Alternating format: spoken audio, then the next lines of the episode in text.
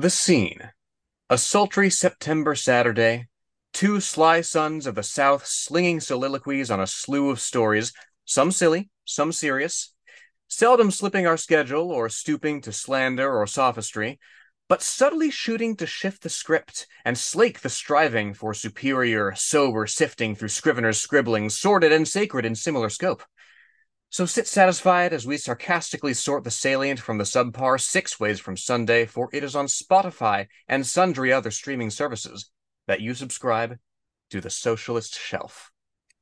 Joss, I um, hate to break it to you, it's not September or Saturday. Shit.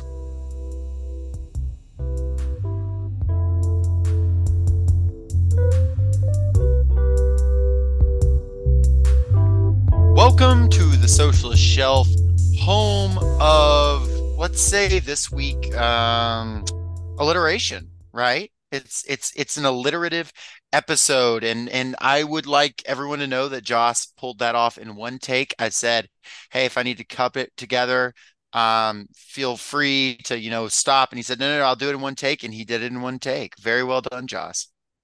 That's uh that's my monologue uh, chops for the year. You got nothing more out of me. Fantastically done. Fantastically done. Well, if you didn't guess, today we're talking about V for Vendetta. We are spreading our wings to graphic novels. We spread our wings to self-help books slash manifestos with the um, Rich DeVos episodes and now the graphic novels. Really, the the barn door is open, and who knows what will come out. Certainly not Animal Farm, but you know anything else through the barn door could come. I wonder if perhaps you might call this book a manifesto. Eh, it's close um, in a way, but he has a book that is just straight up his manifesto later, but he, that he wrote in 2016, and that's Jerusalem, mm-hmm. and it's pretty damn good. Um, but th- that's but this was like the manifesto of definitely 80s Alan Moore, and yes, the main guy we're talking about here is Alan Moore. V for Vendetta, written by Alan Moore, considered by many to be just like the greatest comic creator of all time. He's up there with some of the greats, um, no doubt. Though he actually does a lot more writing of comics than he does drawing. His drawing is decent. I mean, obviously better than anything I can do. But he, he's he's not one of the great artists when it comes to drawing. But he has a great vision for what comics should look like. He does action very well. He has a mm-hmm. distinct mm-hmm. style that he can mess with. He's a very good writer and can he work? Because the dude just has put out so much through his life. And we will get into that. But I want to give credit where credit is due. There were other people who worked on this uh, that we will not really be talking about very much. But David Lloyd, Tony Weare, uh, Steve Craddock, Steve Whitaker, uh, um, Shaban Dobbs, uh, David Lloyd again is listed as colorist. Uh, Dez Skinn, Karen Berger, and Scott Nybakken. These people worked as artists, colorists, letters, and editors. Uh, but as writer, Moore is the sole credited writer of this work, which is um, actually kind of irregular because it was serialized. And at the time, typically a serialized comic would be written by multiple writers, but this was his baby. So, uh, mm-hmm. We're really going to be talking about Alan Moore here um, as our main guy, and also because, wow, is he interesting? Um, that might be an understatement, actually. Well, he's a wizard. Literally, he's he's a wizard. That's like not a joke. Um, I have in his biography when he came out as a practicing wizard, mm. uh, which is post V for Vendetta, though he began practicing. Or magician might perhaps be the more uh, the uh, more proper. He's title. pretty flexible. Look up a picture of Alan Moore. We'll probably have one as the episode art. Um, but if not, uh, look up a picture of Alan Moore. He's he's emo Gandalf. He is Dumbledore from My Immortal, um, presumably. Is is except he's not a prep. He's not a poser my man is the real deal. Mm-hmm. No doubt. Um, Ebony Darkness Dementia Ravenway would approve. She herself probably wouldn't read one of these though.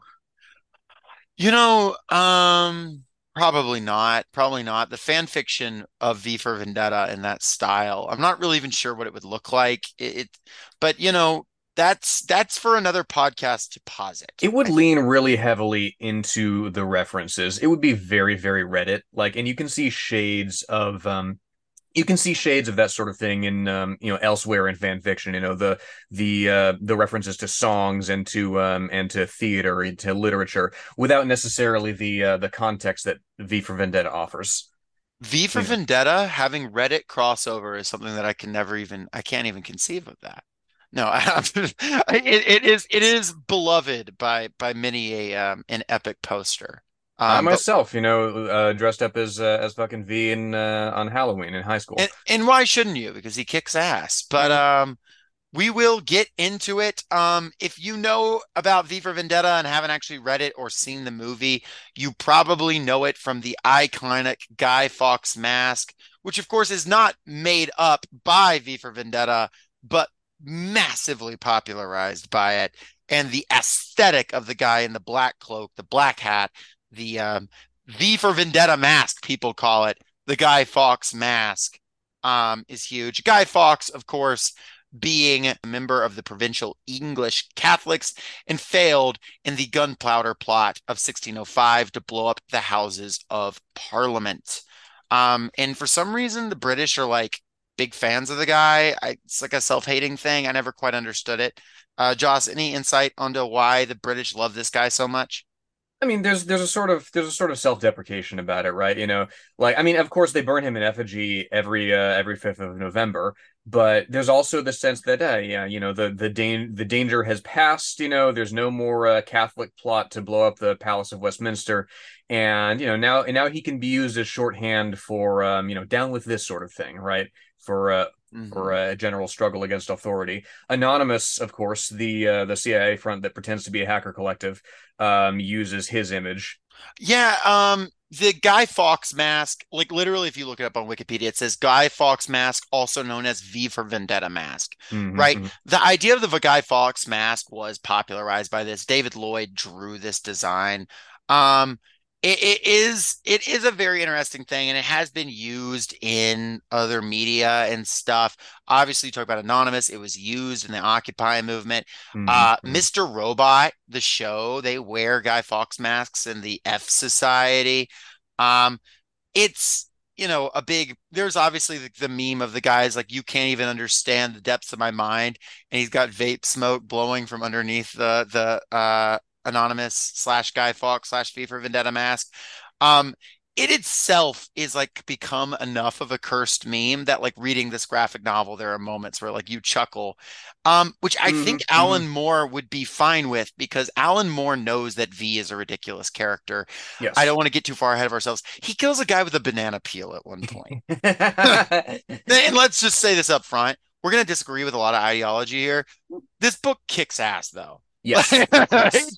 and and I don't want anything I say to detract from this kicks ass, and I think Alan Moore kicks ass. Mm-hmm. Um, so before we get into Alan Moore, Joss, do you have any more thoughts on just like the mythos of V for Vendetta? Um, because for me, um, I'll talk a little bit more about the movie later, my relationship to it, mm-hmm. but mostly, um, that that's mostly what I wanted to say. Yeah, you know, I mean, it's I mean, the mythos is really the movie versus the book at this stage. Yeah. You know? And the um the Wachowskis, of course, were quite taken with it. The the makers of uh, of the Matrix and and uh, Speed Racer and uh, all that. Um, but you know, as more justice himself, for them, by the way. Yes, I, I, yes. I, that's a whole different conversation, but it yeah. is a whole different conversation, you know. And as Moore himself will say, "Oh, you know, the butcher, look what they did to my boy," right? But there's elements of the film that I like. Mm-hmm. Um, you know, it's it's I still go back and watch it every now and again. You know, it's fun. You know, it's not necessarily a, a uh, political project. It's kind of you know your the film is your bog standard. You know, rising up against authority. Um, and I think there's a little there's a little something there that's missing from the book that I encourage that I encourage everybody to uh to look at. Hugo um, Weaving as V though is a great casting choice. He does the voice. Like, you can't Hugo like, Weaving and, it. Hugo Weaving and uh, John Hurt as the uh, as the Chancellor. Oh, character. no doubt, no mm-hmm. doubt. I mean, and it's got great moments. I think my favorite. We'll get to my favorite scene in the book, but my favorite scene in the book is the Valerie scene, and it's I think done almost perfectly in the movie. In the film, yes, yeah, it's mm. pitch it's pitch perfect, you know, mm-hmm. and yeah, you know that that's the thing. It's a it's a it's a really stirring story as a as a political as a political project. You know, the film not at all. The book, you know, we have our issues with it. But let's hear about the guy behind the book, Alan Moore. Born in 1953, an English uh, author. 69 years old. Nice. Yes, 69 years old. Very nice. Very nice. Um, legendary comic book writer from Northampton, The Boroughs, which, um, if you don't know The Boroughs, you haven't read the book Jerusalem because it probably says the Boroughs in the book Jerusalem 10,000 times, which is his 2016 book that I refer to as basically his manifesto. Very interesting, mostly about class and the nature of space time. Mhm. Um, I admit, I admit, I haven't read a, I haven't read a thousand plus page book in quite a while. It's so but, long, uh, that's that'll be my next one. Um, his father was a brewery worker. His mother was a printer, and he read like crazy. He described his reading style as carnivorous. Mhm. Uh, this is included comic books. He was a big fan of The Flash and other superheroes, um, as well as just whatever he could get his hands on. Notably, literacy rates in his area very, very low. Um, even like by poor area standards. Um, so he felt defined by his relationship to the written word in a way that maybe even, you know, your normal bookworm child wouldn't. Because it's not just that you're a bookworm child, you're a bookworm child in a largely illiterate section of town. And some theorize, uh, though I don't know if it's been stated anywhere, that this is part of why he has a love of comics because there is a bridging of the gap yes. for even illiterate people. Um, despite his indeed, yeah. like you could you could read V for Vendetta without the dialogue and Yeah. piece it together. you could get a lot. You could get a lot of it. You could get a Mhm. lot of it. Despite that, he wasn't a very good student. He found it to be too rigid and ordered. He was really into poetry, fanzines, and LSD, the last of which got him kicked out of school at age 16. And his headmaster went around and told all schools for miles do not let this kid in. He will cause problems, which Alan Moore has written. yeah, I probably would have. Um, Alan This Moore kid def- dropped acid one time. Like, don't don't admit him. well, he was selling LSD as well. Um, Yeah. he describes himself can't as been the only one. No, not at all. He describes himself as the worst LSD salesman of all time, just openly being like, "You want to get some," and like using like a just a magic word. How do you Um, do, fellow everyone knew. kids? But he was actually a kid. But he was actually a kid, yes. But people always described him as an old soul. People thought he was older than he was, even as a young man. Um, he worked odd jobs and lived at home. Janitor, tanner, um, just did what he could. He married Phyllis Dixon, also known as Phyllis Moore, uh, in 1973, and at this point became a subcontractor for a gas company and just wanted to die. He just Mhm. hated the work, hated the office work. He decided to just drop out of the job and live on cheap commissions and unemployment benefits. And he just was like, I'll just die before I keep doing this. That's a move. Um, yeah. He got started in comics around this time, writing a parody of Paddington Bear called Anon E. Mouse.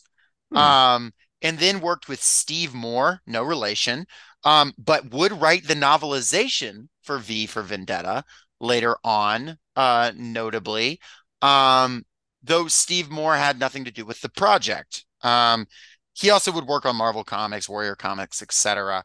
Um, and he worked with him on the Axel Press Button Cyborg comics. Now, just so you know, I am not going to list every comic that Alan Moore has had an association with or has been involved with. That would take way too long. it would be the whole episode. Yeah, it'd be the whole episode. He has so many little projects Press Button, Roscoe Moscow, The Stars My Degradation, Maxwell the Magic Cat, all of these within that just span right there. Notably, that last one he loved and was actually making money on, and he dropped because the paper wrote a negative piece on homosexuals. Um, this is in the early 80s, and he is that is not a popular position in the late 70s, early 80s um, in Britain. Margaret Thatcher is about to be elected. Um, there, this is not a time where that is popular. This is a principled guy. Um, he became more interested in writing than drawing in this period, um, basically liking to do sketches and having what he described as more talented artists do stuff afterwards. He had an eye for action, like how to draw the scenes and what they should look like, but he felt that the actual details were not his strong suit.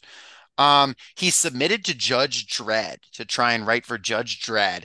And the company was like, we don't need help. We've got a team writing Judge Dredd, and it's huge. But the writer, Alan Grant, said, and this is an exact quote wait, this guy is a really fucking good writer, end quote. That is a direct quote. Um, and got him some work. Um, he also got him some he got him some work there and got him some work working on Doctor Who Weekly as well. Um, so you get into the 80s and he starts picking up regular work through his connection with Alan Grant. He starts working for Marvel and he wrote 50 or so comics with them, mm-hmm. um, uh, especially with the uh, Future Shocks. He wrote a lot of short stories for them. He worked on a series called Skizz, which was a self-conscious knockoff of E.T. and helped run DR and Quinch in 1983, which he described as Dennis the Menace with thermonuclear power. Um, he worked on the Ballad of Halo Jones, Captain Britain, Star Wars comics, anyone who would take him. In 1982, the first issue of V for Vendetta is published in the comic Warrior, and it is his first big boy hit. Um, Warrior is actually a comic sort of publication that would fizzle out after a few issues. Notably, he also publishes his first issue of Miracle Man in Warrior. So more Warrior uh, issue one has Miracle Man and V for Vendetta in it, and a few other comics that are lost to history. It, it does not last very long at all, despite having these two super iconic comics uh, being in them. Um, and it is notable the um, the dichotomy between Miracle Man and V for Vendetta. V for Vendetta is about the destruction of a fascist government. Miracle Man is about a superhero who sets up a fascist government. So kind of a pre-Watchmen it's pre-Watchmen and it is just straight up Homelander. Like mm-hmm. he's the character of Homelander. Um, but it is it is him definitely laying the seeds that will become Watchmen. Um, V for Vendetta was originally published in black and white. Um, and was published from 1982 to 1985. Really? And then Warrior was canceled and uh, they didn't finish it. The last three chapters mm-hmm. were not released. Um, and yeah, that drove some people insane. Um, it would not be released, uh, the final version with the last few chapters for another three years till DC wow. Comics with Vertigo picked it up and they colorized it at this time. Um, so um which makes it all the more interesting yeah. because there's there's one or two characters um particularly early on who remain totally black and white um i'm thinking yeah. of um i'm thinking of uh Heyer's wife mm-hmm. not to mention v himself yes well um, of course yes with a blush mm-hmm. I don't know what to make yeah. of it, but we'll get into it. Yeah, absolutely. Um, he also got into music in this period. Not really that important, except the I'm only noting it because he called his band the Sinister Ducks, and I thought that was awesome. um, he started working with DC Comics shortly after, where he wrote Swamp Thing, which is a huge deal, um, and helped launch the career of noted artists such as Neil Gaiman, um, or Gaiman, I never know, Neil Gamer, Neil Gay Man. I don't know, whatever it is. Um, he wrote some introspective Superman. He didn't really want to do it, so he just wrote "What Happened to Man of Tomorrow," um, which is like an iconic Superman thing. But he was like kind of like an anti superhero guy. Mm-hmm. Um, but this launched more to genuine fame, especially when he wrote Watchmen in 1986. Um, and he despised fame. I mean, he just hated it. He hated going to cons. He does not go to these things. He says he, after once being hounded into a bathroom for an autograph, he's he just couldn't do it anymore. He does not like it. He's a very solitary, anxious person. He does give interviews, and he is apparently very gracious with fans, but he cannot go in places where he's just surrounded by people. It, no, it freaks him no, the hell yeah. out. Um, um, yeah, you have to take that kind of thing on your own terms. 1988, he wrote The Killing Joke, which is often called the best Batman comic of all time. Um, and then he broke with DC almost immediately after this because they did not pay him anything. He got less than 2% of the revenue from Watchmen. Wow. Less than 2% from Watchmen. Um, they promised him rights after the publication was done, but then they basically found ways to keep them technically in publication. So he, these rights never went back to him, allowing DC to make the Watchmen film and other such things, which absolutely drove more insane. Mm, uh, that's he, fucked. He left in 1989. Basically, the second V for Vendetta was over because he wanted that thing to be out because he did love V for Vendetta. Um, again, there's a lot more to say, so I, will try and move fast. He started Mad Love Comics with his wife and their threesome partner slash mutual lover, Deborah Delano, in the early 90s. Um, and he tried to move away from superheroes. And he used these issues to promote homosexuality and donated all proceeds to gay and lesbian charities. Um, and he I my notes say he wrote other stuff. Honestly, this would take too long. um, in this time, he also wrote From Hell, a fictionalized account of Jack the Ripper, a 10-year project that ran until 1998. That's another one of his big ones. Uh, he also worked on Lost Girls in this period, a comic about grown-up fairy tale characters having sex. Um, and I can do. Yeah, as one does. There's a lot um, of that in uh, in uh, adult comics. Yeah. In this period, his wife left him and took his two daughters and their mutual lover. So that was an L. Um, he, lost he lost he lost them both. The wife ran off with the threesome partner. Um, you know, and uh yeah, he he then in 1993 basically was like, fuck it, I'm coming out as a magician. Um, and people were like, what? And he was like, you heard me. And this is also the period he says he wrote his worst work. Um, interestingly enough, man was going through a divorce and losing his children, and also losing a partner that was clearly something to him. Understandable that this was like a weird time for him. Mm-hmm. Um, but he returned to DC a little later. Oh, oh, and notably, um, notably, sorry, on Lost Girls, he worked with a woman named Melinda Gebbie. He would marry her in 2007. So yes. you know, there's something they they they bonded over something, getting horny over Peter Pan or whatever. Um, that's a that's a brilliant foundation for a relationship. It's true. Not even joking. Slow burn, uh, too. he returned to DC in 1999 when they said they would let him do anything, and it gave him his own imprint and not touch his work. ABC Comics, where he made The League of Extraordinary Gentlemen, Promethea, and Tom Strong. Shocker, he feuded with DC again. They tried to control his work, and he left. Mm-hmm. In 2005, Moore spoke deeply about hating the comics industry, and he got into more niche stuff. Um, he wrote a long essay on porn in 2006 with his release of the Lost Girl collection, which became his book, 25,000 Years of Erotic Freedom. Um, wow. He became a regular on the Infinite Monkey Cage uh, radio drama in 2009, and he gives interviews there still. He regularly returns there to, to basically hash out his theories. Um, a bunch more little projects. Um, in short magazines such as Alan Moore's Yuggoth Cultures and Other Growths. And in 2016, he wrote his trilogy of hmm. books that is really one book, Jerusalem. And he basically sees that as like his magnum opus. Mm-hmm. Um, and having read it, I, I see why he says that. Um, I, it's also a book that's hard to recommend to people because it's just, it's very meandering. He retired from comics in 2016 and then proceeded to w- write a bunch more comics for the next three years. Um, but then in 2019, he seems to have actually retired. He is presently working on a textbook of magic with a to be determined release date. And he says that's the project that consumes most of his time. And he wants to release the textbook of magic um, to teach you how to do magic. Um, I wrote, it's almost silly to call him successful he is the most successful comic author of all time. Watchmen is the only comic to make it onto Times 100's best novel lists. Um, it, it's it's like to, his list of awards is its own page. It's just not. It's it's it's he's successful beyond all imagining.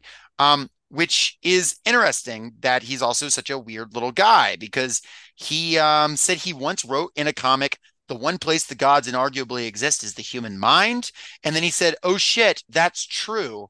And became a practicer of magic. He believes in the concept of idea space, where he says we have our own ideas that are houses, but they are on shared streets. He says big ideas are continents on which these streets rest. He says big ideas, like, you know, Marxism and Christianity, um, which he puts on the same level which is he originated the character of uh, of John Constantine as yes. well as the um, as well as the sort of legend that's passed down among yeah, illustrators. Yeah. You know, to to you know the people who have uh, who have drawn written for uh, John Constantine claim to have met the character. Yes.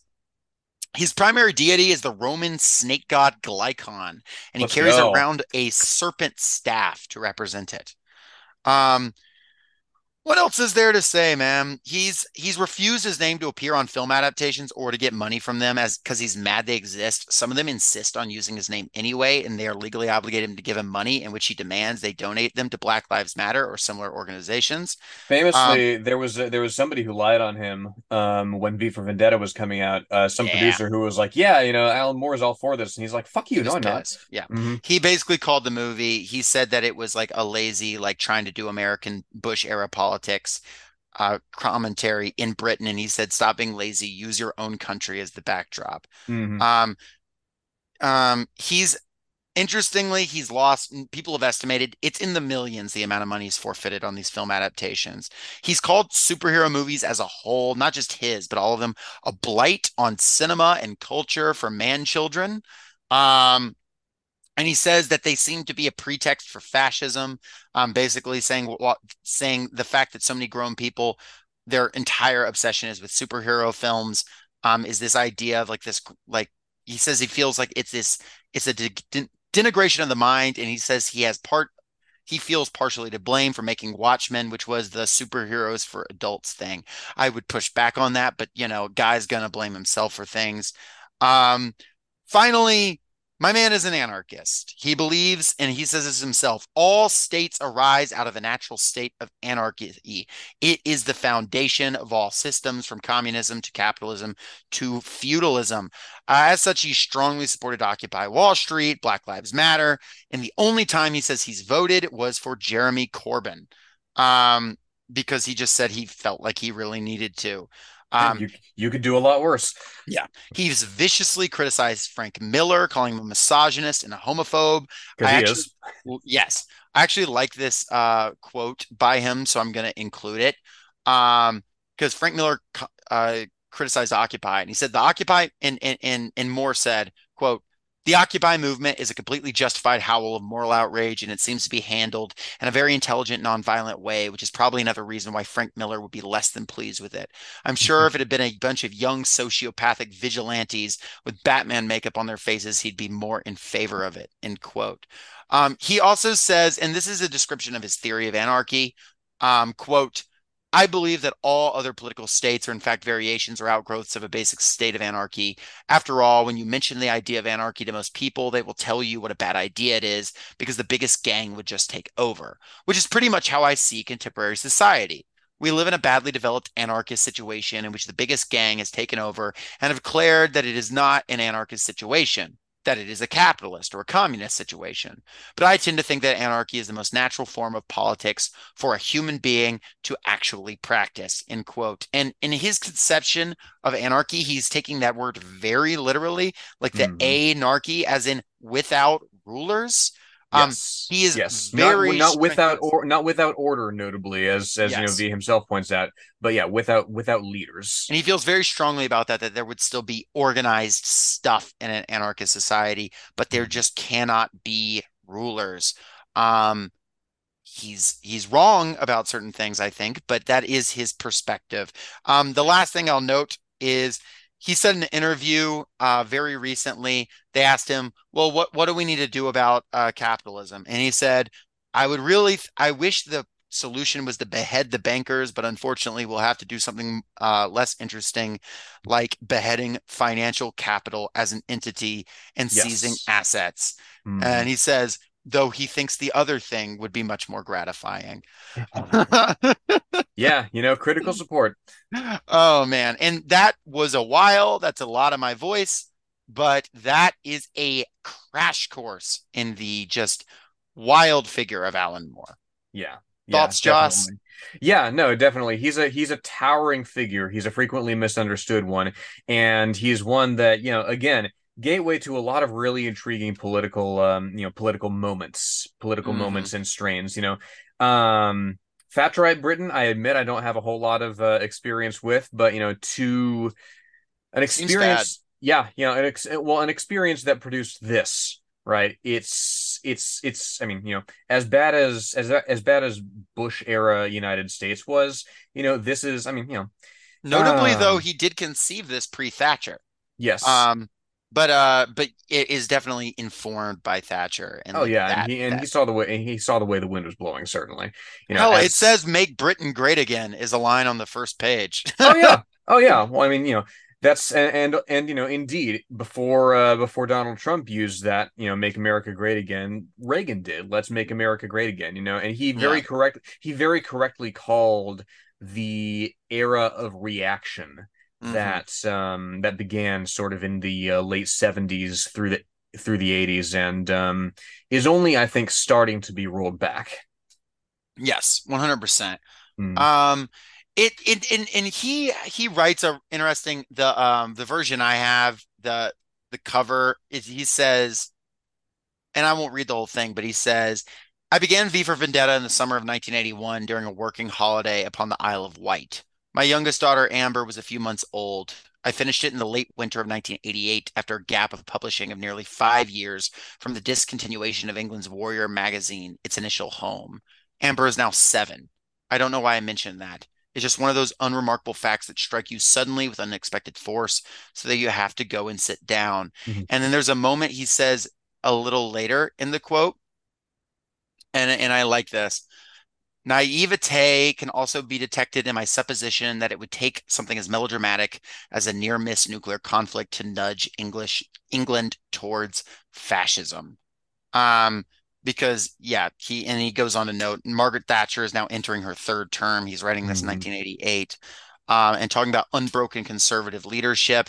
They're talking about, you know, concentration camp for people with AIDS. He says the new riot police wear black visors, as do their horses. The vans have rotating video cameras on top, and the government has expressed a desire to eradicate homosexuality, even as an abstract concept. Now, fortunately, um, it didn't quite get as bad as V for Vendetta did due to the active fight back of the organized and and disorganized, I suppose, to give credit to some independent activists, uh, left there there was actual resistance mm-hmm. um, to this. Um, Moore is putting out a call actively for resistance um, and can be credited with some of the riots that took place in the 90s against some of this stuff, I think. Um, so yeah, but yeah, notable notable that he's he's writing it in this place and that pause allows him to feel like he's experiencing the beginning of this society. Yes, yes, and it's and you know as as reactionary as you know as reactionary as an era as we're still living in, you know it's it's not the it, it's not the England shown in V for Vendetta. Mm-hmm. You know, mm-hmm. the, the the the England shown in V for Vendetta, and this is perhaps where we can get into the plot, is one where such forces, organized and disorganized, have been lost. They have been completely burned out. Um, we have it is 1997. It is 1997. Year uh, I was born, baby. Oh, that's right. That's right. Hmm. 1997. Uh, 511. Never forget. So um, and so it starts our first page. Um, I mean, the first panel. You know, you have a sort of um, a sort of uh, Dutch angle here. You know, it's tilted and immediately it it immediately unsettles you. We're in the middle of the night. November 5th, 1997, in a uh, fascist Britain. Yes. And the whole the art style off the bat is a is it's playing with shadows in a very interesting way. The whole thing is. Um and and it's it's designed to sort of I don't know, everything is very I'm not good at talking about art. I'm going to be honest. This is not my forte. So, you know, this is kind of outside. We tried to get an artist on this episode. Um but she sent in a note for me to read. So how's that? Yeah. Um, she says, I like how detailed the work is and the use of blacks for shading. A lot of people think that using black for shading is a no go, but it's graphic novels like that that use the style in a unique and gritty way that actually works. Blacks for shading, notably, you know, being something that can be just not work in a in in in lesser hands can be um, not just unsettling, but take you out of the work. But in this, that you know, the the art is not just competent, but also it is this thing that draws your eyes to specific things on the page in a very specific way. Um, it can be hyper detailed, but it can mm-hmm. also have these moments of giving these large silhouettes. But you tend to know, you know, maybe with a couple exceptions, what's going on. But it's like interesting. Like on the first page, you see a mass of people, but because of how they're drawn, they blend together into a singular mass that like there's the thing over it. And uh un- unfortunately, I'm not this like super competent um, you know, understander of art, but it is a thing that uh informs the experience of reading this. Yeah, yeah, you know, it's it's it is people, it is sky, it is road, you know, and and it frames our uh, protagonist here in the uh, sixth panel, uh, sixteen year old Evie Hammond. She's mm. getting dolled up for a uh, for a night on the town. Um, well, I say a night on the town. Make it sound fun, yeah. It's yeah, it's not fun. She's going out to uh to sell her body because her um her child labor job at the uh, factory just is not cutting it. She makes at the munitions, munitions factory, yeah. At the munitions factory, yes. She's been working there since she was 12. Um because they're fighting a war that gets mentioned like twice in Scotland. Yeah. Against yeah, the Scottish Liberation Front. And like I when I say mentioned twice, I mean way in the background. Yeah, oh. it's it's there's like one newscast on it, and then yeah, it's it's blink and you'll miss it. That's the mm-hmm. thing. Like it's it's it's against the backdrop of you know, as you said in uh, Alan Moore's intro, right? There has been a nuclear war. Um, the Soviet Union and the United States, led by Ted Kennedy in this reality, mm-hmm. um, mm-hmm. have come to blows over something going down in Poland. Europe's mm-hmm. been obliterated. Africa's been obliterated. Um, presumably America as well. Um, yeah, it doesn't really like, say. The Soviet like, Union's still around though. There's like famine actually... conditions, yeah, in the Soviet Union because of the nuclear winter. But that's that's literally, you know, there is a pet theory, and I don't really want to espouse it one way or another until I see the film. But there is a theory that I that I find funny that Mad Max takes place in the V for Vendetta continuity. You know, not? We, you know, we don't hear yeah, we don't hear anything about Australia, indeed, um, or pretty much anywhere else in the world, um, outside of Britain. Britain's cut off. I thought I thought Mad Max was just how Australians lived. I, I thought that was just a documentary, and Tom Hardy just braved the, the outback. That could very well be. That could very well that's, be. I think that's the case, actually. Who won Bartertown? no. So there's a with nowhere to uh with nowhere to colonize, of course, Britain's turned its repressive force in on itself. So, you know, it is, as Moore said, it is the uh, surveillance state, it is the uh, carceral state, it is the police state ramped up to 11. Uh, and there's this party that's taken over called Norsefire. Norse you know, Fire harkening back to uh, you know England's like Germanic roots. You know, it's very it's very much it's very much Nazis but different. Um, yeah, and they and they call themselves fascists explicitly yes. as well. You know, you there, have... there's a whole yeah there's a whole monologue uh, by uh, by Chancellor Adam Susan about uh, why he's a fascist. Yeah, a fascist and a um, shall we say technophile. One could one could one could say that. One could say that. We'll we'll uh, we'll unpack that a little. Uh-huh. Um, but yeah, so Evie's um Evie's little min, little uh, evening routine is juxtaposed with that of our um our deuteragonist, perhaps. Mm-hmm. Uh, V, the man, the boy the, uh, himself. Uh, yeah, yeah, the boy himself, the man in the Guy Fawkes mask with the knives. Um, they're getting. Uh, again, this is a sequence that I thought the um the film did pretty well. Oh yeah, because it's again, there's there's many beats in the film that replicate the uh, book really well. Because here is a newscast going on. The voice of fate is laying out the uh, situation, you know, in terms of rations, in terms of uh, riots being put down. Um, and I think it kills the movie kills the aesthetic. Like it does the aesthetic very well. I think it does um, the aesthetic, but it shows the face of you know uh, the of the voice of fate, which I think yes. is a mistake. Yeah, it's an interesting what they're doing is they're making it Glenn Beck, right? Oh, yes. and, and, the movie wants, uh, and, and, like I guess we should like say this more explicitly when we make movie comparisons. Mm-hmm. The movie is about basically early two thousands George W. Bush and like Tony Blair.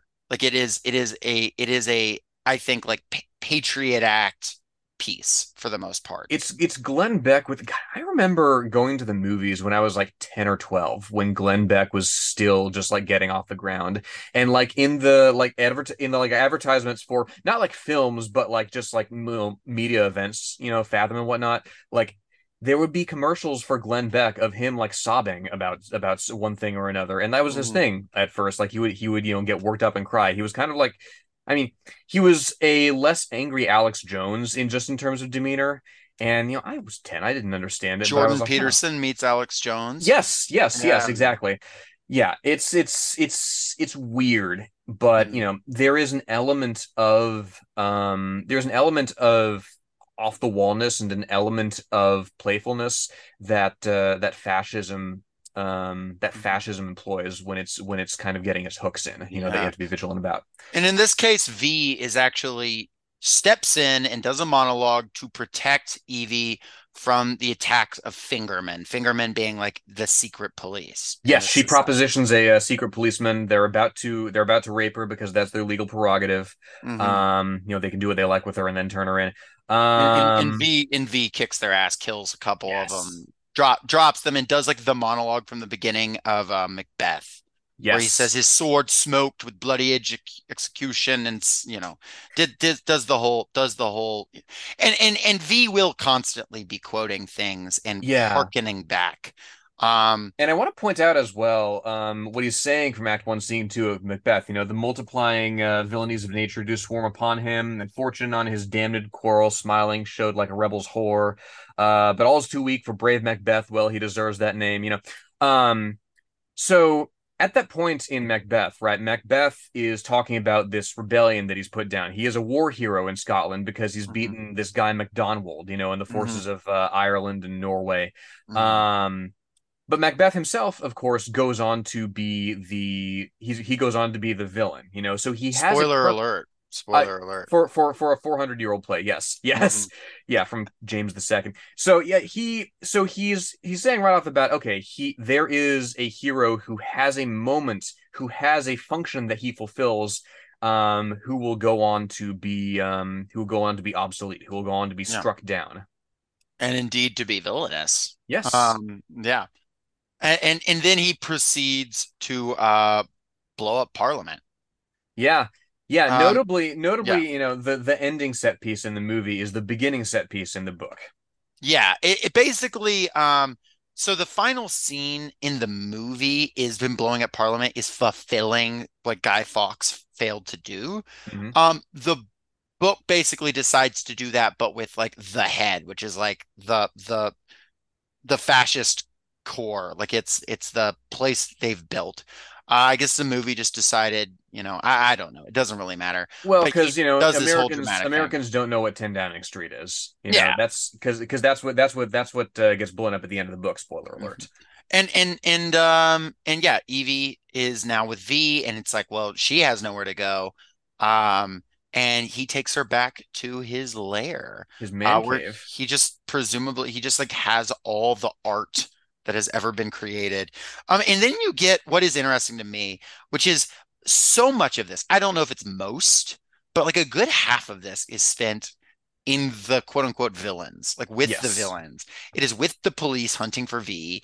It is with the um, you know, Adam Susan, basically the Fuhrer or whatever, the president. I don't know what it, it's supreme leader with, you know, the wives of these people. Um, with a lot of like characters who work and and, and notably the in the different ministries which are like you know kind of 1984 adjacent. You have the big screens all that. Hmm um Named big after um named after the um um I mean you have the fingermen, of course, the yes the hand, right? finger That's uh that's carrying out the secret police stuff. You have the ear, which is surveillance. You have the yeah eye, which is also surveillance. You have the nose, which is like um the normal police basically. yeah, your de- your detectives and whatnot. Yeah, he likes face imagery in the in this book does Moore. Um, and indeed, I mean, one of my favorite panels early on is um is you know this is the face of uh, this is the face of Britain says the um the broadcast and it's Evie's face painted up to go out and prostitute herself. Yeah, You know, it's it's a really stark indictment of you know of where of where the uh, Norse Fire government has uh, has has has plunged people into. and it's notable as well because it's just the concept of being a part of the whole, being a part of the machine, to be very, Yes. to be just another brick in the wall, you know, that kind of thing. Like, uh, yeah, everyone applaud my impression. Of course, that was great. Um, but um, it, it's the idea of like, no, you're the nose, and then you work for the nose, and it's like being small, and they all work for this like supercomputer called Fate, which they've basically set up to just dictate where things go in the economy. Um, Fate, notably, we don't really know much about Fate, the supercomputer. We don't really know that much of what it's doing day to day. We know only Adam Susan is really supposed to usually have access to it. uh, that being the chancellor, supreme leader dude, and we know like he wants to fuck it. Um, he, he like he's like I've never known a woman's touch, but fate it's it's beautiful and it does not know love and it's and it basically it's like you know it's the algorithm it's the market it's the you know do that as you will. It is the thing making the calculations. Mm-hmm. and notably and i think it like um and and it's actually one of the books like weird missteps i think um is how they introduce like basically v has been controlling fate to some extent um and that's like been how he's been pulling things off. You find that out towards the end. Um not that it's like a bad plot point but it is like a little bit of a weird thing that comes up later on, but we can get into it. it. A misstep is a weird way of putting it. I find it to be like kind of strange, Deus Machina, what, how, call call it what you will. Well, Um, and, and notably, like V is always one step ahead of Norse Fire. He's Mhm. always one step ahead of the nose and all those He's guys. never threatened really at all. At all. book. at all. Yeah. You know, and I, you know, we'll get into it, but you know, in many ways, V is a force of nature, right? He is Yeah. uh, he is this inevitable sort of um embodiment of uh, contradiction, right? Yeah. That this government has produced, and you know, I mean, like CLR James, no, not CLR James, um, Marx said that you know he's the he's the weapon that's that's been forged by the um by the hand of the oppressor that will bring him down, right? Mhm. Um, and yeah, I agree with you. Him sort of having hacked the computer from the beginning is something I don't think needed to be explained. I was perfectly fine with the uh, with the mystique of it. Um, you know, again, we're we're we're we're splitting hairs here. I, I I do want to know. I completely forgot to add this. I wrote this. The film sees Parliament as the great evil. The book sees it as outdated. Mm, Um, mhm. and I think that's an important like framework here as well. Um, but yeah. Um, the voice of fate is not a talking head. It is the voice of a computer, and it is a actual guy recording it. People are supposed to think that the computer is speaking. Um, that is like the state as a disembodied truth versus personality. Mhm. Um, Moore is again an anarchist, therefore individualism is seen as basically the highest good, freedom as the highest good, and therefore the compartmentalization, the facelessness of the state, the facelessness of the voice of fate, the just AI-ness of fate. I, I imagine I can't imagine what Moore thinks about ChatGPT, but it's got to be some unalt un some unutterable screeching curse and a dead language. I have to oh, one hundred percent. Well, he and the thing believes about it's Satan magic. I have to yes. Well, and you know what the worst part of it is when it is. um when there is a voice of fate and when there is a totalitarian Brit I hate that word totalitarian, but you know you know what I mean. Um when there is a voice of fate and when there is a fascist Britain, you know, and Chat GPT is running is running the computer, all the propaganda posters it produces are gonna have the weirdest fucking hands. Honestly, that's an interesting concept. Black Mirror episode right there. AI runs society, and it's like as shitty as the AI is right now. Write it No, down. oh, mm, mm. and the whole time that the episode is uh, is playing, right? It cleverly sort of leaves people's hands out of frame, and then That's like good. somebody's having breakfast, and the camera pans down, and his hands are really. There we go. There we go. Um, yeah. So to just and at this point, um, you you kind of find out a little bit about the background. There was a war in 1988 with President Kennedy. Like we said, there was this war. Um, many years of chaos, and the Norse Fire takes over in 1992. Yes, Moore correctly describes fascism as a blend of corporate and reactionary power, pulling from the aesthetics of the past.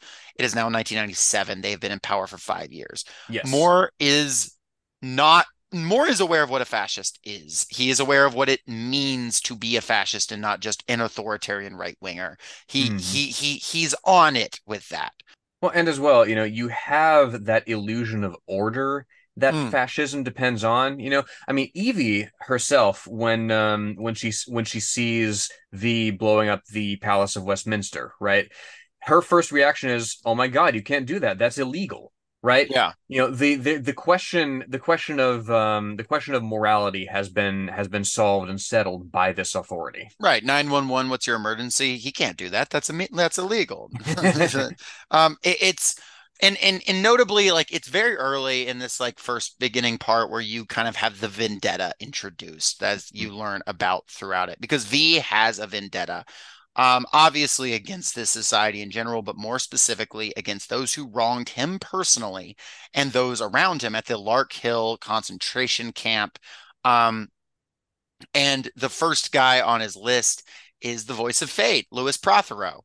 Um, and he's got these like ironic punishments he does for people.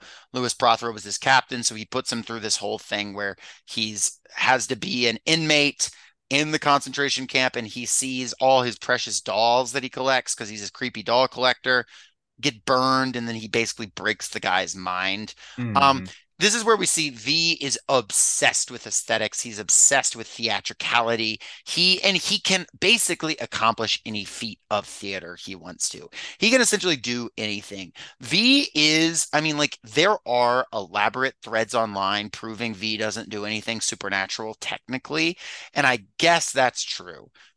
But V is not of this world. V is able to work beyond. There is no official meta-human superpower here, but like everything he is able to elaborately do is basically the spirit of like what Joss was said, contradiction, the spirit of the press, the spirit of those murdered at Larkhill, basically in this guy that mm. is fucked up and and and and and yeah, twisted, jokerfied, whatever you want to call him. He is a little jokerfied. He is going to become the V Vendetta, and and he is, you know, um, he's he's on a rampage, and and and with all the power that brings. Yes, you you you get a sense of um you get a sense of the experiments done on him and how he's the only one who came through like all this weird chemical shit like um the concentration camp prisoners are put through like brutal, brutal like chemical like testing experimentation. Like it's real Joseph Mengele shit, right? Yeah.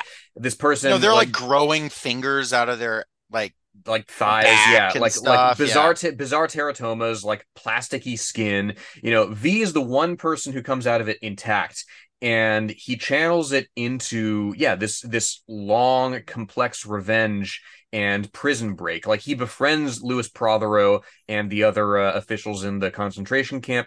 He wins them over, at least you know, on a conversational sort of uh, sort of. He, he builds a rapport with them. Yeah. He gets access to um, to like fertilizer and nitrogen yeah. and stuff and makes yeah, fertilizer makes, importantly yeah. yes yes and he and he's able to make uh, napalm and um and mustard gas and that sort of thing yeah and he's and... been systematically killing everyone who worked at that camp and yes. he's like his his final three targets are Lewis Prothero um this priest and then this this lady that he's actually not that mad at yes um, so is he does does he have superpowers is he super intelligent I don't think it matters. You know, the point is he is somebody who has had time and he's somebody who knows how to play these fascists against each other, which indeed, you know, the the the dynamic between, as you said, the um the, the way that we spend time with the villains and the dynamic between them is so fascinating to me. Like you see yeah. from the beginning during the um during the second broadcast that we see about the destruction of the Palace of Westminster, um, you have uh Almond and you have uh, Mr. Dascombe, two of the two of the heads just kind of at each other's throats. You know, if if there's one thing you learn from the personal life of these fascists is that fascists don't get any bitches. Um, they might be married, but they're it's it's it's absolutely sauceless. Uh, whether you're Adam Susan wanting to fuck a computer or these other guys with their wives who are like, I do not want to look at you. Well, um, they take they take great pleasure in seducing each other's wives. You know, as yeah, yeah, said. Absolutely, you have a guy like that's like this this is a very sexual book too. I mean, everything Moore writes, he has a lot of sexuality in everything. He wrote that like he wrote an essay like he believes, and he wrote this in his essay on porn that a society's liberation is directly to tied to how sexually free people are allowed to be, and that uh, the marker of like success and like well-being in a society is directly tied to like whether or not you have sexual liberty. Uh, it's it's a very anarchist thing to say, um, but you get where he's making the connections, right? Yes. Um, it's about freedom, right? Mm. Um, and all of it. I mean, like, you know, later on, you even have like V is constantly using the idea of like, I used to love justice and she was a mistress. And now she loves, he even says, chains and whips and masks and jackboots. and you, He- it's, and he it's, does it's all this- very like he this. does this addressing, you know, that statue of uh, Lady Justice on top of the Old Bailey when he destroys Which, that. can you imagine if that scene was in the movie? I understand why it can't be in a movie, but uh, God, Hugo Weaving doing that scene, how fucking weird that would have been, and how like it would have been a lot of fun. he gotta say. himself could make it work. How how it would be directed, I don't know. I don't know. I'm interested to see in what like a literal one to one adaptation of this graphic novel would be as a film. It would be so weird and out there. Um, I mean, Moore wanted to do it at one point. Yeah, he did. He did. Um, he and and and I also want to note, you know, we've not talked too much about Evie because at this point Evie does not have a lot of agency, which is the Mhm. point. V has picked this girl for whatever reason. Maybe it's just that her name is Evie, which is like Eve as in like the first woman making her choice and V, which is the letter he loves so much. Um, Also, E and V, five letters respectively from the beginning and the end of the alphabet. Yeah, and of course, V, the V and V for Vendetta itself, um, it's a reference to the phrase in Latin that means, "By the power of truth, I, while living, have conquered the universe," which comes from Faust, um, Yes. who also made a deal. Yeah, Uh, and in in the in, and indeed, you know, in it's only in in Goethe that he starts to be redeemed. In the original legend, he just he just went to hell when his when his uh when his uh time was up. And and um, Evie though, not a lot of agency. Very different dynamic. Not that Natalie Portman does a bad job in the film, but there is a big difference when a character is 16 years old rather than mid 20s. And she does not have memory of before this. Like Mhm. she remembers the bad times pre-fascism, post any kind of liberal order, post-war, and she remembers fascism. And that's her entire experience and frame of reference. And she's defined entirely by her like parental issues, like serious daddy issues, like having dreams about like sex dreams about her father at one point, and like projecting on V this fatherhood that is not there. Um, her father, notable socialist, apparently. Um, and He uh, he first appears in a Save the Whales shirt, which I found funny. so true. Um, I think the whales didn't do so well in this one, but you know, it makes the character of V a little different, right? Because he saves her, but I mean, he also kidnaps this So, girl. I was I was I was thinking I was thinking about it, and we'll get into that eventually. But um, it's not so much revolutionary suicide that he introduces Evie to as revolutionary murder, if that makes sense. a lot of it. It's it's specifically specifically um well we're jumping ahead. The first thing, I mean, you see shades of it in how he uses her as bait for his next Mhm. target, uh, who is uh, Father Lilliman. Yeah, and Father Lilliman, of course, we see in the um in the next major in the next major sort of uh sort of villain scene, right? Uh the major uh, Norsefire party members are at the at Westminster Abbey. They're taking in a sermon. Um I really like the I mean I don't like like it, but you know, the sermon that um that Lilliman gives saying, you know, you know, thank you, God, you know, del- you've delivered us from, you know, the fire in the sky. There's an evil walking among us. You know, it's a really, it's a really intriguing, like, sort of remysticization of Christianity for fascist ends that Yeah. uh, that he delivers on. You know, I And he th- talks about like one community, one race, all of those things. You know, Ein like, ein Volk, ein Führer. Yeah, that's sort yeah, of he's able he's able to sort of synthesize, you know, that, slip it in. And you also have just Moore's critique of Christianity in general, how easily it can be subverted to the end because of Mhm. its like hierarchical nature. yeah. Um, and then you see them just like all the like not lords, but all the ministry heads like and their wives like bitching at each other outside the church immediately Also, afterwards. also, um, um, Heyer's wife. What was her name? oh, Um, Heyer's wife, she's like quite important. yeah, she only in like the the Helen. Helen, Helen Heyer. Ha- Helen Heyer. Yes, She's quite uh, thematically important, I would say. Thematically, yeah. In the third in the third book, she really comes into her own. But she's this intrigued me, and I'm not sure what to make of it. She's totally in black and white in this scene, and it's Mhm. really stark. It is It's bizarre. really stark. I don't know why. Helen Heyer, yeah. Helen Heyer, which like notably is a schemer. Like she is she is Lady Macbeth. We did the Bec- Macbeth thing. Helen Heyer is Lady Macbeth. She's Yeah. also got that HH thing going on that I just noticed. Yeah, absolutely. But yeah, and then you have the priest, and then like, what do you know? It's a pedophile priest. Mhm. To be fair, not as much of a stereotype uh, in the early 1980s before like a lot of the revelations came out in the early 2000s. But this also shows like people knew what was going on. Yeah. Um, Moore received heavy criticism for this, but he was like, I didn't expect Catholics to read V for Vendetta anyway. um, fair enough. And yeah, they have this thing. He says, "Not too old, I trust." And then it's like, "No, um, um, she's 15," and he's Oh, like upset God. about it. And then you have like, um, you have a line like this, like self-assured line from like the priest's attendant, where he says, uh, "Let me see if I can get the quote exactly right." No peace for the wicked, but the righteous can get a peace whenever they feel like it. God, Um, that's so fucking chilling. I love that. and I also like, um, and I mean, I don't like it, but it's horrifying. The pedophile saying 15. Well, Job bore his burdens. God, that's that's vile. That's so twisted. and then you have like the most, and I love the way like, and then like V kills him playing Beethoven's Fifth to like dis to like drown out certain things he says, and V kills him with a cyanide communion wafer, and Yes. he says, and he says, if transubstantiation is true, then you will survive. Like the most r slash atheism. it's killing him with a cyanide wafer. And Oh, again, goes yeah, so th- hard. there there is a you can't help but think of, you know, the r slash atheism, right? The I'm 14 and this is deep. Um, And they again, love this, yeah.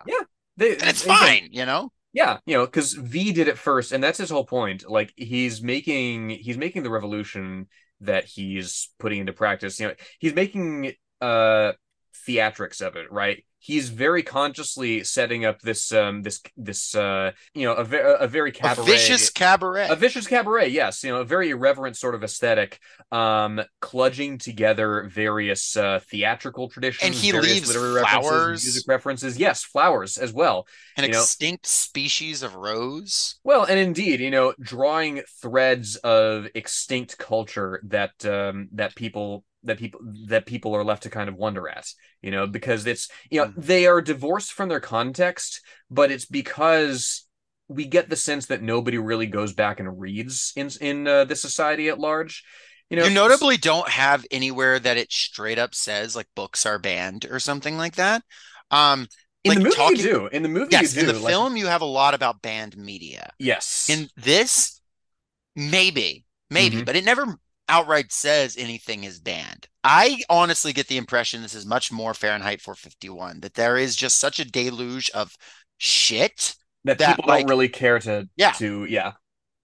Um, because like, and and I and I, you know, I found it quite bold some of the choices they made in the movie, especially the time coming out to be like, you have a Quran, but that's banned. Like, you know, there was a very clear thing that they were saying with the movie, and that was in its own context. In a scene shortly after this, Evie is very upset because she's like, I didn't know you were going to kill anyone. I have no idea what Evie thought V was going to do. I would push back and say she knew he was going to kill someone. She'd already seen him kill multiple people. I think she is dealing with her own guilt. And V is like, nah, you got to be down to kill people, dog. Like, um, and He and actually, he comes around on this a little bit later Mhm. in the book. This is like maybe the one thing V like changes on in any way is he has this idea of molding Evie in the image of destruction, and Evie is to become the inheritor of the destruction and be creation. Uh, the, there is a point later where v, Evie almost kills someone, and V stops her from committing the one time she was going to kill yes. um, which is very interesting. Um, and also in that scene where he's talking to her, he's reading a book that just has V on it. There's nothing else, and it is so fucking funny. He's just looking at a book that's just V, and it doesn't say what the book is. He does. and that is I mean, so funny to me. he does have that Thomas Pynchon quote. It could be that book. It could be, but it is so funny that the cover Mhm. is just a V. Like this, this dude, and like yeah, like and then there you was just just look the part. inside it, and it's just like the letter V over and over It again. has to be. No, it's just like I'm imagining like it's literally like what music did he play? And he said Beethoven's fifth and like tipped the cap. Like this edgy motherfucker. And like literally, literally Yeah, the end. exactly. Like when he says ideas are bulletproof, he does the fucking like tip of the hat. Mhm. And like Moore knows how funny this is. Like to be clear, like this is it's not it's supposed to be funny and ridiculous. This is a guy who is like not normal and good and cool necessarily. But There like is- yeah, There is a um Normal there's a series good. of Harry Potter fanfics. Um, you know, my immortal, yeah. Oh yes, my mo- um there's Harry Potter and the Sword of the Hero, Harry Potter and the Defiance of the Hero, and then Harry Potter and the Soul of the Hero. And the author, I believe he was an urban fan. He's an urban fantasy writer now, so he's doing like legit like um, original fiction. But the story where like Harry starts out, you know, as Harry Potter, and then by the end he and Voldemort are literally like throwing universes at each other like godlike. Like literally it ends with Harry recreating the universe, but like shifting it slightly so that Voldemort and the Death Eaters are out of it. The point being that the prose is shot through with those references, you know, uh, you want to shake the hand that shook the world, you know, uh, I think Harry at one point says you want to dance with the devil in the pale moonlight, and and it's like, why are they saying this? It's just cool you know, mm-hmm. there's there's not there's not the context again that they're resurrecting culture to use as a weapon, right? There's not mm-hmm. the context that V that V has where he's using the uh, the threads of the old society as a garrote with which to uh, to choke the fascists out. It's just it's just references for reference's sake. Yes. Um, and, and that's will... the sort of thing that gets spawned, you know, unfortunately by this by this by this you know very genuine use of the of the reference. Spawn, notably a comic written by Alan Moore in 1994 that he said was part of his worst run he ever did. Aha. Uh-huh. Um, never read it myself, so cannot comment. Spawn um, uh, was a guest character in uh, the Xbox version of Soul Calibur 2. So true. We're getting uh, off track. um, book one ends with a revelation of what happened at Larkhill, which we kind of already went over, and him killing um, the last woman who was there uh, leaving the woman who felt bad about it and leaving her a Violet Carson flower. And in that moment, Almond, uh, this dude Almond, almost catches V. He shows up at the scene of the crime and his gun is not loaded. And the thing, the reason his gun is not loaded is he's been feuding with his wife because V has been in his fucking head. Um, and so he put the gun up to his wife, but it was unloaded on purpose. And this dude has now like, yeah, as as as gone as gone nutso. Um, and because of that, because of the psychological damage and the psychological war V is waging, is able to escape and kill this guy. Uh, thus, widowing Rose Almond, who is quite important because she represents this character who like didn't particularly have a great relationship with her husband mm-hmm. but now she's cut loose the state is going to provide her with zero support uh, despite um, she was a housewife her whole life because she that's what he wanted her to be. She had a career, but like she left it. She was supposed to have kids with him and it never happened. Um, and so she's going to chase relationships and she's eventually going to actually like become basically a sex worker and a, a, a dancer at a cabaret. Mm-hmm. Um, and uh, that is going to be, she is going to be this like alienated person as a result of that. I love the fact that Almond forgets to load his fucking gun, right? Yeah. Because that's it's it really it really strikes at the heart of what fascism is, which fundamentally is cowardly, right? And it's about you know not only not only um, brutal violence against your uh, against your uh, downtrodden, against your working class, against your uh, undesirables, quote unquote. Yeah. But the cultivation of the idea thereof, right? You don't have to be surveilling everybody. You just have to have this idea that you know incredible violence could descend upon you from the you know corporate state apparatus um, if you if you step out of line and that's the thing like he gets so wrapped up in his own in, in, that image right? He he literally says to he literally says to v he has a monologue before v comes and ices him where he's like well now it's you and me and i've got a gun and you don't. And that's all he has you know? He, it's very i mean you know nine inch nails i'm a big man and i have a big gun you know? Yeah. That and notably during this whole time, I guess we didn't make this point, but um, Eric Finch, who's a guy who works at, at the nose, has been investigating V and figuring out all this Larkhill stuff. Mm-hmm. I make mm-hmm. that point just because he's like not honestly, he he becomes more important later. Um, there's a lot of threads here, and it honestly doesn't feel as overwhelming when you're reading it. Yes. Um, it feels very overwhelming when you're describing it, but it, it Again, feels. I, I knocked this out in a single afternoon. I reread yeah. this before we went to went to record. It's, it's quite. I mean, I, I don't know that it's quite short. It, it's like a pretty normal length graphic novel, but it's like it's not something that it's it's meant to be quickly consumed. It can yes. be reconsumed. Um, and and notably though this all feels connected enough that it's not like difficult even when you like lose a character when you're reading it you're like who is that it's like kind of like oh he's one of the ministry guys we'll figure mm-hmm. it out um and you do they say their name again and they say oh you from the nose like Moore knows this was written in syndication Moore is writing it to remind you of certain things. Right, exactly. Because um, it's yeah, as you say, it's it's very it's effectively, by the way, I might add. Mm-hmm. Yeah. Very effectively, I might add. Um, and let's just go to the fact. I want to before. Yeah. Sorry, sorry. Yeah, before well before we get away from the bit where he kills the priest. Um, oh yeah, yeah, sure so he says at one point um, i'm the devil and i've come to do the devil's work right? I well and when he first introduces himself indeed you know he he quotes uh, sympathy for the devil right? I'm a you know i'm a man of wealth and taste. And if you'll notice in that little panel when he says that he's got that little glare on his uh, on his hair that looks like uh, devil horns on page mm-hmm. 54 um it's it's it's very funny. But yeah he says um i am the devil and i've come to do the devil's work which is a Charles Manson quote, mm-hmm. which and that's where I think the message starts to crystallize because you know V doesn't even consider himself a hero. He doesn't consider himself a leader. I don't think. I think he considers himself a necessary evil. Right. Mm-hmm. He says, you know, later on that there are people who destroy and there are people to create, and in a sense, these projects are separate entirely.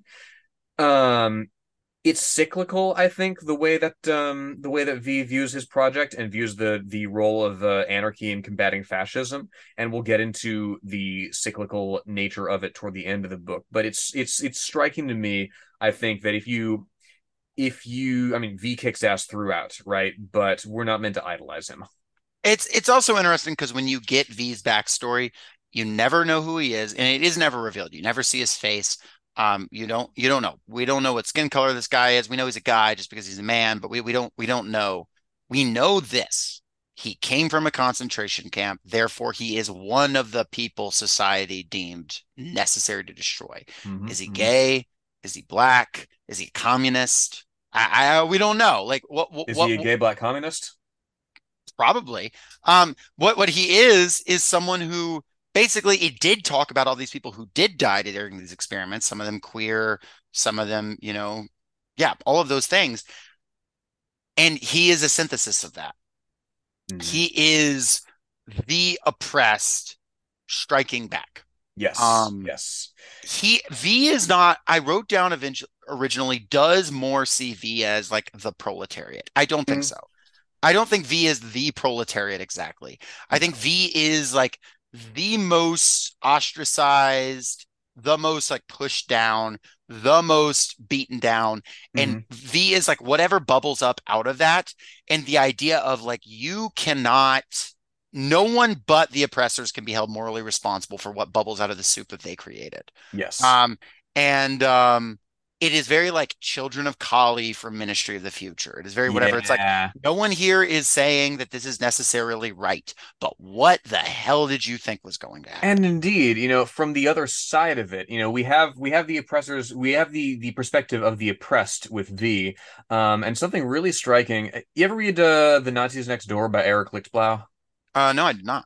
So um, I've thought about this while um, while we while I was reading about V's third major named victim, uh, Dr. Delia Surridge, who was yeah. basically like the Mengele of the uh, Larkhill concentration yeah, camp. Mengele, right? he felt really, really bad about it and then wrote a diary. The thing that Delia Surridge says when V comes and finds her is, you know, it's you. I, I knew you'd come. And that's actually ripped from, I don't know if, if, if, um, I don't know if Moore is specifically alluding to this, but um, in the Nazis Next Door, Eric Lichtblau writes about this uh, this female concentration camp guard at Majdanek, um, Hermina Braunsteiner, who escapes to Queens in New York, married a guy, had a life um, outside of the horrific. Like she was called the stomping mayor of Majdanek because she would like kick people with steel-toed boots. She threw children by the hair into trucks. It was terrible, and when Nazi hunters finally tracked her down in 1964, the first thing she said, My God, I knew this would happen. You've come. Hmm. So that's the thing. Like there are there are people who know exactly what they've done, and all they in in you know all they do is just bury it. Yeah, no doubt, no doubt. And and speaking of like, you know, knowing what they've done, and then this thing they've created, Evie wants to know who V is she thinks he's her father for a while, and, and he shoots that down immediately. yeah, he's like, "Fuck no, I'm not your father." Um, and and he and and and he isn't exactly, not literally, but He is in the sense that her father is someone that was taken to the camps and killed, and he is the synthesis of that, right? Mm-hmm. But he does take on this father role. I mean, like he's reading her bedtime stories. You know, he's teaching her lessons, horrifying as they are. Uh, mm-hmm. He's reading her bedtime stories about the land of do as you please, which he sees as a sort of precursor to anarchy. Um, um, and interestingly, he says the ch- the sanctum that he's keeping her in is a sort of land of do as you please but like the day will come where she has to be released. Um and he is and and, and she is indeed um kicked out eventually. He he's she, as like one of her lessons. He basically takes her outside and, and abandons her. Um god that's so fucking chilling yeah and she doesn't know where she is and she's left outside um, and there, this, there, there's there's uh, you, you, get it you get a first uh, sort of look at his like elaborate um you know the elaborate you know lengths that he goes to to construct these uh, fantasies as well you know because there he is when she takes off her blindfold and he's literally just like a wig and a cloak on a fucking mm-hmm. uh, uh, uh, with a tape recorder yeah rack. yes yes it is wild yeah and... he's just able to do these things and mm-hmm. and she is left and and she just ends up like shacking with some guy that she was eating from his trash can and he was like do you want to come inside? Like uh, uh, uh, uh, and you know people online are like will be like well was he working with v? No it's just v v's not not doing all that. He's probably watching her but like you know. By coincidence though he is involved with um he is involved with uh some criminal elements that have ties as well well he, he is involved as well he's friends with finch Yes. You know, he's not necessarily a government guy. He's just a bit. Uh, he's just a smuggler who knows some uh, people in high places. Um, but that is a bizarre coincidence. It is. Before we get into that, V has a news broadcast for humanity um, mm-hmm. that he pulls off. He does this whole elaborate thing where he goes in, and he has bombs strapped to him, and he gives a news broadcast, and they think they've killed him, but it turns out they've killed just like the minister of the mouth or the voice. Yes, um, ask him. Dascombe, who is actually um, Rose Almond's second lover, and at that point that she has to like actually start prostituting herself and working at this cabaret. Yeah, um, we we don't get a whole lot of um we don't get a whole lot of time spent with Dascombe and uh, Mrs. Almond. We just but... know she doesn't want to be there, but she's like, "What else am exactly. I?" Exactly. There's a couple of moments where he's pursuing her and gets shot down, and then she goes to him, and he's like, "Yeah, you know, I knew, I knew you'd come." And we're left to imagine. Yeah. Which is so much worse. Yes. You also have um but like these broadcasts he's basically does this thing where he's firing humanity. Mm-hmm. He says you've been at this for like 10,000 years and you've done a good job, but ultimately you keep appointing these new bad leaders and allowing these and allowing this to happen and you are not rising up and so I'm he's firing picture, you. He's got a picture of Hitler and Stalin and Mussolini Mm-hmm. Which is a which is a weird comparison to make. There's a fourth guy as well that looks like Stepan Bandera, but I'm not sure. It kind of cuts it off. It's hard yeah. to tell. Um, yeah, he fires humanity for not wanting to be promoted as well. He says you don't have the will to be your own boss. He blames humanity for appointing bad man- management.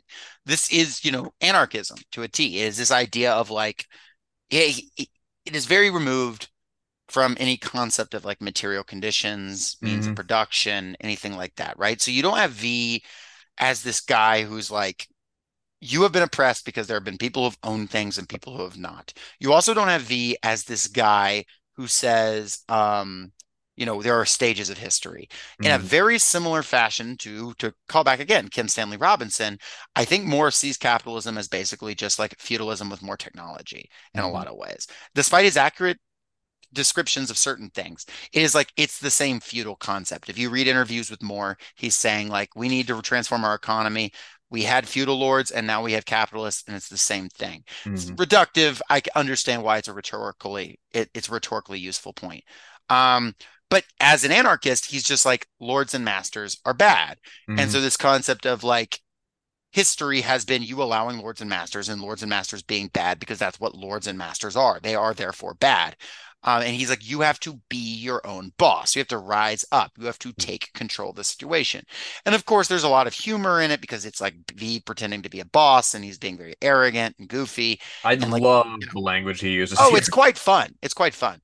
Um, but nevertheless, Can we can we read Yeah. uh, short a little a little yeah, read from it. Read from it. Uh, let's see, let's see, let's see. Um, uh, well done, thou good and faithful servant. Also, please don't think I've forgotten about your outstanding service record or about all the invaluable contributions that you've made to the company. Fire, the wheel, agriculture. It's an impressive list, old timer, a jolly impressive list. Don't get me wrong, but, well, to be frank, we've had our problems too. There's no getting away from it. Do you know what I think a lot of it stems from? I'll tell you. It's your basic unwillingness to get on with the company. You don't seem to want to face up to any real responsibility or to be your own boss. Lord knows, you've been given plenty of opportunities. We've offered you promotion time and time again, and each time you've turned us down. I couldn't handle the work, governor, you wheedled. You wheedled. I know my place. To be frank, you're not trying, are you? You see, you've been standing still for far too long, and it's starting to show in your work, and, I might add, your general standard of behavior. Mm. And like, there is obviously there's like one can understand where there's truth and where there's not in that, but it is an interesting like dynamic. And you talk about this work being a manifesto, Mm. and and in certain ways, this feels like more talking directly to the audience in a lot of ways. You know, more might put it in different language, but this this does feel as close to more that and like the bit about the like talking with like Lady Justice feel like as close to more like addressing the audience as it gets, Mhm. kind of, Mhm. you know? and assigning uh, arrogating to himself really within the context of this story v is um protagonist status Mm. you know So which, notab- which Sorry, go ahead. well i mean it, I, I i suppose it's afforded to him by the um by ha- by having sur- by having survived and uh, by having figured out ha- the, Well, that's what uh, I was going to and outs, say. right Is it like, because there's two ways we can see this. One, we can see it as a crazed madman who is very competent, but the other is it is the oppressed and downtra- downtrodden of, of humanity. It is the children of Gaza and the, the immigrants left, you know, to die on boats and, you know, people abandoned in jails. Um, who have like fused into a person standing up and saying, I judge you unfit. And then if you look Mhm. at it that way, it feels a little different. Oh yes, no, mis- no mistaking. You know, critical critical support for V here, right? Yeah. You know, I'm not interested in condemning any formation um that carry that is that is the one formation fighting uh fighting genocide. He's quite successful. Uh, if we can get a V, you know, uh, uh, we'll take it from there, you know. Mm. Um, you have Evie now living with what's the guy's name? He's played by Stephen Fry in the movie. Gordon. Gordon. He's he's Stephen quite, Fry, who uh he's who quite uh, charming in the movie. he's charming in the movie, not so in real life. He's he uh, Is he signed not? that he, well, he signed that stand with Israel resolution. Dang it, I didn't know that. And he's Shoot. also I mean, he's also he also kind of does the uh the the like Reddit new atheism thing that has much more smoke for uh, Islam than for Christianity. Though he though he criticizes both, but he says you know Islam's like a special kind of evil. Which is weird because in the movie he's like got the guy with the Quran. Yeah, yeah. You know, you don't have to be a Muslim to appreciate the poetry of it. I love that Mm. line. You know. Yeah. Um, nevertheless, in the book, he's like just some guy who happens to be like in too deep over his head with organized crime. Notably not because he's like some kind of criminal. He's actually like pretty anti-violent. He has a Mhm. gun and doesn't take it to the door when he knows he's dealing with people who are willing to kill him. The fucking Scotsman brings a sword to the gunfight, which is That's hilarious to me. kicks so much ass. The- I will the- the- say, the Scotsman more for making me Yes. read the way he wrote that Scottish accent. I cannot understand half of what he's writing there. But no, the sword of the gunfight is fucking hilarious. Yeah, there there's a Scotsman. What's what's his fucking name? Um, He's- he- A. I don't know. My man goes on to my man goes on to be one of the you know only people to get some in this book. So you got to hand some. mhm. Ev you know, because like let's not lie. You know, Helen Heyer, Stone Cold Hottie, and he gets some with Helen Heyer later on. Alistair Alistair Harper. yeah, Alistair Harper. Alistair Harper. Yeah. Um. Ten And then- points from Gryffindor, Mister Harper. Yeah. And and you have a moment here where, you know, obviously it's weird to like be like, oh wow, we're bummed out this guy died. Like he is having sex with a minor. Um, you know, that is also like part of this world. Like this isn't Moore isn't doing a thing. I don't I don't think. He's not You- being lurid about it. no, you know, yeah, that's but that's what I'm saying. He's not being lurid. He is aware that this is fucked up.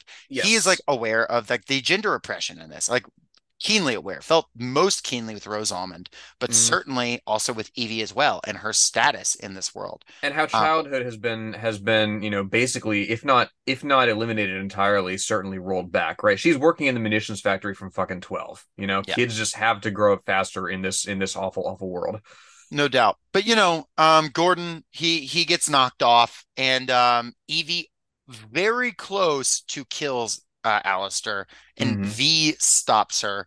Um, in what's you know got to be the most twisted thing V does in this book, puts her through his experience in a concentration camp, making her think she's in the concentration camp. oh yeah oh yeah yeah notably like she's and i love you know um the thing that alan moore says early in the uh, author's note at the beginning of this edition of the book right about you know certain things that certain small details that jump out at you out of the greater morass and kind of crystallize things for you that force you to just sit down and think. Um i mean he's really really good at um he's really really good at pinpointing the sort of way that your mind works right? You compartment under these conditions right? You compartmentalize the horror and you focus on you know something that would otherwise be mundane that would escape your notice. She keeps returning to the rat in her cell right? There's a rat you know i'm you know in rags and it's cold you know and they're and they're bringing me like molded food and there's a rat.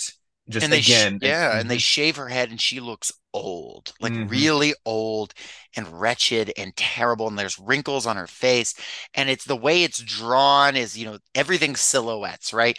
And of course, part of that is the literal explanation that these are mar- marionettes and and and mannequins that V is built an illusion here. But also, it is shadows, is in like you know she's not having human contact. The only human contact she has is with you know Valerie, which is the best part of the book, in my opinion. Um, yes yes her uh, her next get- door yeah, her next door cellmate. Um, and notably, this is the actual cellmate that was next to V in his Yes. imprisonment. Valerie sent him this note written on toilet paper. He kept it and has passed it on to her.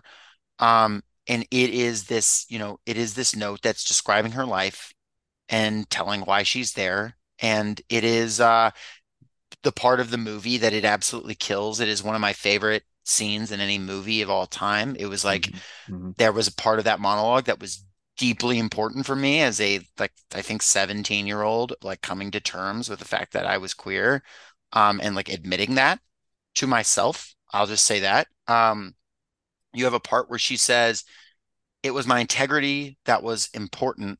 Is that so selfish? It sells for so little, but it's all we have left in this place. It is the very last inch of us. Within that inch, we are free. Because you have Valerie telling the story of her life as a, a queer woman, um, as a lesbian, and and she grows up and has, you know, that normal, you know, queer oppression, pre like concentration camps and like her parents being against her. And she becomes an actress and meets someone she really loves and lives with her for a few years. And then the fascist regime comes and takes and and and and drives her her partner to betraying her, and then her partner commits suicide, and she is in this prison just beaten down to all nothing and injected with this Mhm. shit that's gonna kill her, and she is experiencing like this moment of she only has this last inch, and she says. It is strange that my life should end in such a terrible place, but for three years I had roses and I apologized to nobody Mhm. and that is V's, you know, fascination with the roses. And it's also, you know, this scene that is talking about Valerie. It is showing these beautiful moments from earlier in her life and this beautiful woman and and and and and these cool things of acting and that sort of thing. And then transposed with the prison and the brutality of it and Evie looking ancient and withered and haggard Mhm. and then you realize and then that's evie coming to understand that last inch um, of freedom and and the place where freedom is literally inconquerable which Mhm. is the power that v also has. Whence you know and whence the i mean whence everything that v is right? Whence the uh, shadow gallery right? Having a jukebox with all the greatest hits from uh, from the previous uh, century um, covered in posters from theater and film you know the library with just all the classics you know. You know that's you know whence his fascination with culture with all things beautiful that people that you know inspired you know um every kind of emotion every kind of every kind of criticism artistic movements you know whence his using that to strike back at a world that has stamped out all forms of beauty. Mm. And um, I would say Valerie is the closest we come to meeting V's actual identity, right? Like mm-hmm. that is the closest we're going to get to like who is V? V is Valerie. V, I mean, it's not, but like that's the closest character. Like when all of that is destroyed down to that inch. Mm-hmm. And then mm-hmm. V is that inch, that inch of integrity, despite it all that, whatever, that is going to, you know, reclaim a potential freedom. Um, and that, that therein like, you know, arises that obsession with freedom. But, you know, mm-hmm. the scene is just really beautifully done, beautifully written. I, I can't really do it justice. You have to read it, and, and and it's worth watching as well. Yes, and it's what gives Evie the determination to win. She is offered to um, you know sign a statement saying I condemn the terrorist V. Um, she says no, and he says, take her out behind the chemical sheds to be shot. And she refuses, refuses, refuses. And he says, okay, then you're free. And he says, everyone else in society has lived in a cage. You've lived in a cage your entire life. You are afraid of the wind. He says, he says people like you know the man you were with your father they were taken behind the chemical shed to be shot they have lived in this cage that is you know not to be like too you know internet or whatever, but society, not to be too whatever, that the cage is society, the cage is a lack of freedom. In this case, the cage is literal fascism. Mm-hmm. Um, and she is now even inside a cage, completely free of the cage. And that is V's justification for why he has done this. That is the the book does not say, "Wow, what a cool guy V is for this." Mm-hmm. Uh, uh, you're not supposed to think that, but Evie has now gone through that experience. She has become capable of carrying on his legacy. And she has this moment where she's standing in the water, pouring down on top of her from the rain. There's no more masks. She feels like she's going to suffocate. And he says, breathe that free air in. And she is now this fully realized free human. She is the embodiment of this anarchy that Moore believes in. You know? She just had to go through, you know, that same torture first, is the thing and that's a stumbling block for a lot of people. You know, it's a stumbling block for me. yeah, you know, you know, once once once the phrase you know revolutionary murder that I that I that that sort of came to me right because it's not mm-hmm. it's not um it's not necessarily you it's not necessarily her evolving politically through struggle right it's you know somebody you know you know somebody has foisted this um has foisted this upon her has drawn her into this uh, into this horror and you can argue perhaps that it would have happened that would ha- would have happened eventually anyway.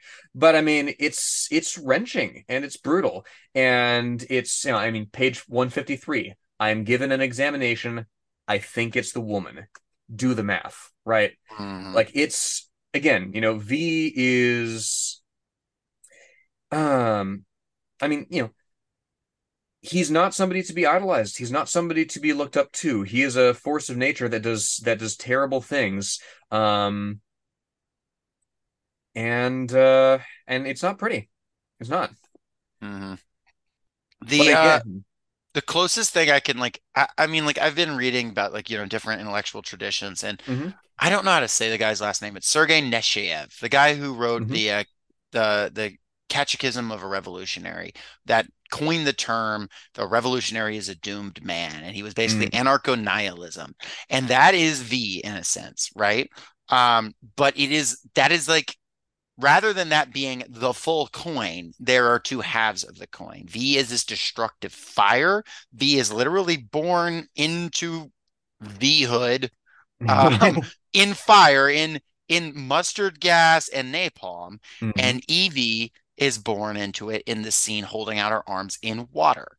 Yes. She is is is baptized. She is in this this redeeming life-giving thing. She is the other side of this anarchy. But um, you know, notably that that that that same pain has to be gone through in this in this calculation.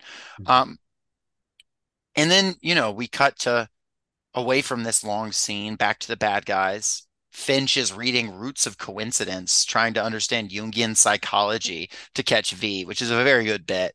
Um, and and and and you then have like this whole ridiculous scene where V kills a cop by luring, getting him out onto a ledge and dropping a banana under his foot, and he slips mm-hmm. and falls. Like, I feel like Moore is like, okay, take a deep breath. We're gonna kill a guy with a banana. Mhm. Are you happy? Does that come? Does that come like in the middle of this book for you? Uh, it's like at the end. It's like at the end of. Oh yeah, yeah, yeah. Yeah. It's because yeah, because it comes at the end. Like it's a um, it's an extract that um chronologically that's where it is. I think so. Yeah, it's just set apart from the rest. Yeah, but yeah, it's it works as a it works as a breather episode for sure. Because holy shit, do we need one? hmm Um, and and you know, at this point, you have we already mentioned it. Rose Almond is now working at you know, working at a cabaret and as a sex worker. And you know, you have you have these different very lurid scenes that Moore loves to do, like showing sexual imagery Mhm. and then like having horrifying things as the backdrop to it. Oh, we should talk about yeah, yeah, because like Yeah. that's so Gordon before um before he gets got by the Cutlass, of course, um he takes Evie to this cabaret. It's a very it's there's a really sick irony here because it's a it's a cabaret, you know, it's it's it's it's Weimar Germany sort of style, but it's a fascist song that is uh, that is being sung here with really you know the rhyming is the the lyrics are very clever but you know unmistakably fascist in nature and while this is going on, um, Mrs. Almond's uh, card is declined. She's kicked out of the uh, place because, of course, she's cut off from her uh, from her husband's wealth. Um, And she goes on to work at that exact same place. Yes, uh, Mr. Creedy is uh, is telling this telling this guy, "Hey, look, you know, you were you had these uh, favors uh, from the party, and uh, Dascombe's out, and I'm in, and no, no, Almond's out, and I'm in." And, Mr. Creedy being now the new head of the Fingermen, and yeah, this Mr. guy Creedy that is the new head of the Fingermen. and he's yes. this kind of this brutal guy who's like, I'm gonna, I'm gonna take over. He's like, yeah, Adam he's Susan's less- out, I'm in. he's more or less introduced. Uh, no, he's introduced um when Finch fucking decks him. Yeah. Um, which is funny. But where he really comes into his own here, and you get a and you get a sense of who he is, is him telling this guy, "Oh yeah, your mother, who uh, you've been using your party favors to uh to keep in uh keep in her place. Yeah, she's in a home, and the home is just like three guys with iron bars beating her to death. Yeah.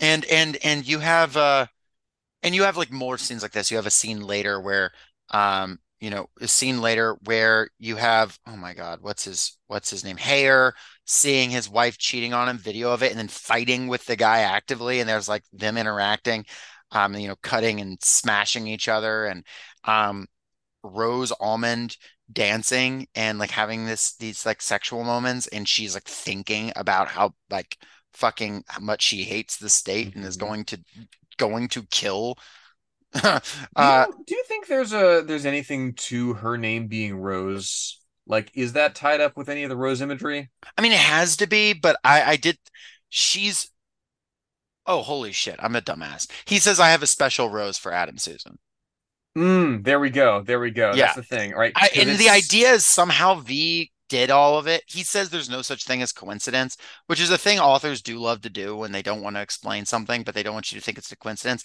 But it works here because V is God, okay? Mhm. Sometimes V is God, and that's just how it works here. Well, and that's the thing, right? Because V starts something that can't be stopped, right? When he takes down this government, The right? Dominoes, starts- literally, that he yeah, yeah. up. You know, he starts a general insurrection, and so I mean, I like I like the irony of you know I have a special rose for Adam Susan. Um, I really, really want him not to know like Mrs. Almond what she's doing, right? I Mhm. really, really want it to be the case that look, like you're you're letting the roses grow, you are owning the implications of what's of what you're setting in motion without taking a direct hand in the violence. I really want him to just be saying, look, Adam Susan is going to be the first casualty of this general insurrection. And and I think that's maybe what Moore has in his head. The thing is, I feel like if Moore, if you asked him, did V know about it, you'd be like, yeah. And if you said, did V not know about it, and he was saying that, he'd probably also say yeah, because like that's not really the point, you Mhm. know. Uh, but Yeah, I I, mean- I I like your interpretation better. Um, yeah, in the in the sense of V knowing everything just in the abstract, sure. yeah, know? in some in some broad, but like the point is like, yeah, no, like Su- Susan's Susan's goose is cooked. Um, And good riddance to him. and good riddance to him. Uh, at this point, uh, V just cripples the government. um, he basically he blows up their like surveillance apparatus at the beginning of book three and just starts the purge. Um, For he says three days, nobody's going to look at you. Nobody's going to listen to you. You can do what you want. and there's like clashes in the streets, and the police get pushed back on, and you have like even a scene of like a girl doing just graffiti and these random act outs and people are like I don't have my programs and and and and you have you know it's it's kind of and he says we're not quite in the land of do as you please yet we're in the land of take what you will um and and The- and it sorry the girl the girl lives in the book. Yeah, we are led to assume. I don't I don't think we ever see her again. mm-hmm. Yeah, she's just kind of a is- a thing. It's just like a moment. And at this point, V has set up the dominoes, both literally and figuratively. And Mhm. it's like it's it's all coming down. At this point, like V doesn't really have to do anything else in the book. Like the government's over.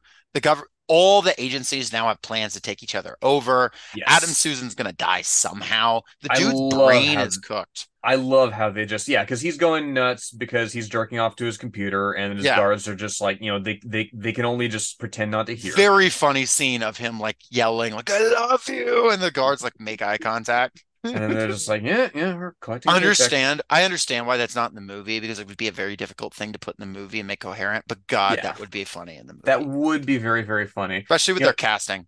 But... Heyer, of course, is um is the woman behind the uh is the woman behind the man, right? She's trying to set um she's trying to set her husband up as the next leader, and she's also banging uh Alistair Harper, the Her like- husband, who's banging to have sex or begging to have sex at all times. Yes. Like he's like literally. There's a scene where he's literally on his knees kissing her feet, trying to have sex with her, and she's like, "Maybe when you become the most powerful man in the world, I'll consider it." She's she's such a despicable person, but I do Oh, love that energy. worst. It's so fun. Mhm. Um, but then she's just like having sex with this random, like just like thug With with yeah, with That's with this the Scotsman that killed Gordon, who uh, guy who Creedy- uses a cutlass. yes, yes, who and and critically, Creedy employs him to be kind of a uh, to get kind of brown shirts out on the on the field as Mhm. some extra as some extra manpower. Yeah, and she's it- like she. I love this. She's like, whatever he's paying you, I'll pay you. I'll pay you more. And he lies. Yeah, yeah, he lies through his teeth. He's he, he's getting he's making four hundred a week, but he says to her, "Well, you know, he's he's paying me five hundred, and she's like, "Really? I would have expected four max." Um, at this point, and this is like a weird like you you have we mentioned it earlier. V's been controlling Fate, the computer, and he's using it to make things not work as well. Mhm. Um, this feels like a little bit like more explaining how V does things. Um, and like is fine. I don't know how necessary that is. Um, Yeah, I feel like I feel like letting the contradictions come to fruition mhm. would be. I mean, and it and it also like lays question like because then you have to ask like what how what like Mhm. uh, and I guess it's idea of like you know uh Susan took my woman so I took his he loves fate he loves the computer you know the that is. computer is not central enough I think Yeah, to the government because like I mean, You know it's, it's it's- it's very much you know. It is Susan's fetish for the ideal England that he's building. It is his fetish Mhm. for absolute control and knowledge of um of the economy where everything is allocated, how everything's planned, you know, and the and the perfect knowledge of um of who's saying what, right? You know, it's it's it's authority, it's control, and it's you know the obvious the obvious thing therefore is that oh well this uh your woman's actually been um been you know V says I betted her first right, Right. it's that rug pull and you realize oh you're actually not in control. Yeah. right. Um it, and then like then you reveal you know more V war crimes that he's been causing intentional famines and blackouts and stuff. Which Uh, again you know that is something that I like better from the movie than this right? Because like it's it's um the Finch character in the movie is like look something at, at some point some there will be some spark that uh, that sets people off and you don't know what it'll be and it's the kid who dies right Yeah. um that feels much more organic than the Hmm. deliberately sort of uh, inciting food riots Well, yeah, V is no, the that, and this is this is like maybe a principal problem I have with the politics of the book. It's that there is almost no role of the masses of the people. They are at the Mhm. end given the choice that V has therefore given them, but the people have no role in actually bringing down the government. I guess you could say, oh well, they did some of the food riots, but they were like they were marionetted, they were puppeted into doing the food riots. They have no role, and crucially, crucially, like at the end, um, when Evie takes up V's mantle, right, and kidnaps Stone, Finch's sidekick, to be her protege, right? It's implied that uh, you know there's going to be some um, some mystical anarchist waiting in the wings to uh, to strike should people decide to uh, to uh, do the wrong thing again, right? Which feels you, a little bit paternalistic. Sure, it's it's interesting. Um, you have this just to mention it. Finch kind of just goes crazy, takes some LSD at a concent at the concentration camp, which is a personal sort of um, it's a personal sort of um, it, it's a thing that Alan Moore has, you know. Yeah, that he's, he's interested in LSD. Mm-hmm. Takes a lot of it himself. Um, uh, at least used to. Um, he says, I believe he said, there's a really good interview with him that I really like. Um, you know, I have a bad habit on this podcast of um, plugging way more successful podcasts. Um, and I shouldn't be doing that. But he has a really good interview from like 2018 on Chapo Trap House that I, I recommend people listen to. It's a free mm. interview. It's a weird cross section. Um, I don't know why or how that interview happened, but he gives a remarkably interesting interview on, and he's talking about Jerusalem in that, but worth listening to if you're interested in him as a guy and how he talks and communicates. But um, yeah, it's a thing Moore wants to do, and it's and it, it's like kind of Finch being like, I knew it's it's like kind of the idea of like you know he wasn't a bad man, he was just doing whatever, and he's like, I miss you have this like moment that you do feel he's like I miss you know seeing people with different skin tones. I miss people's pink hair. I miss and he was immersed you know, in that. He had gay friends. Yeah. He had you know a diverse a diverse sort of a friend group that he moved but with. But he he just wanted to succeed, and he said the party was the only option. And he says if I mm-hmm. had to do it again, I probably would do it again. Um, you know, and despite how guilty he feels, but he's able to get inside V's head and and finds V's base and V just knows he's coming and and V basically allows himself to get killed here like in the sort of like Christ moment um, um I don't I don't disagree that V has to die like V has to die like that that's naturally has got to happen he, for the cycle because, why does he need to die like this I don't quite get it you know, there are creators and there are destroyers. You're absolutely right. You know, and his time as a destroyer is coming to an end. And he goes to literal to... Valhalla, yeah. But yeah. why does Finch have to kill him here. That I don't quite get. Why is this his death? In the movie, his death is like it is like taking down the final minister. It's like a badass action scene.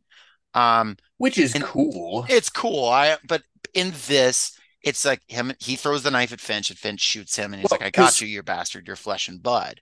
Well, because the thing is like I mean Finch is the one person from the beginning from the government who's really like, look, you're not dealing with a normal person here, right? You're mm-hmm. dealing with some with you're dealing with somebody who has superhuman knowledge and strength. And my man gets driven to Jungian yeah. psychology to try and understand this case. Yeah, yeah, you know, he's he he's aware from the beginning that V is challenging the legal system, the justice system, such as it is in fascist Britain, in a way that not only do they not recognize but in a way that you know they themselves created you know? So he he's willing to he, he's willing to admit where they are being caught completely with their pants down. And so in a way he's the one who sort of gets to i mean you know because again um again you know v v technically technically beats him in the fight like he incapacitates him but but he ultimately he ultimately carries the day yeah.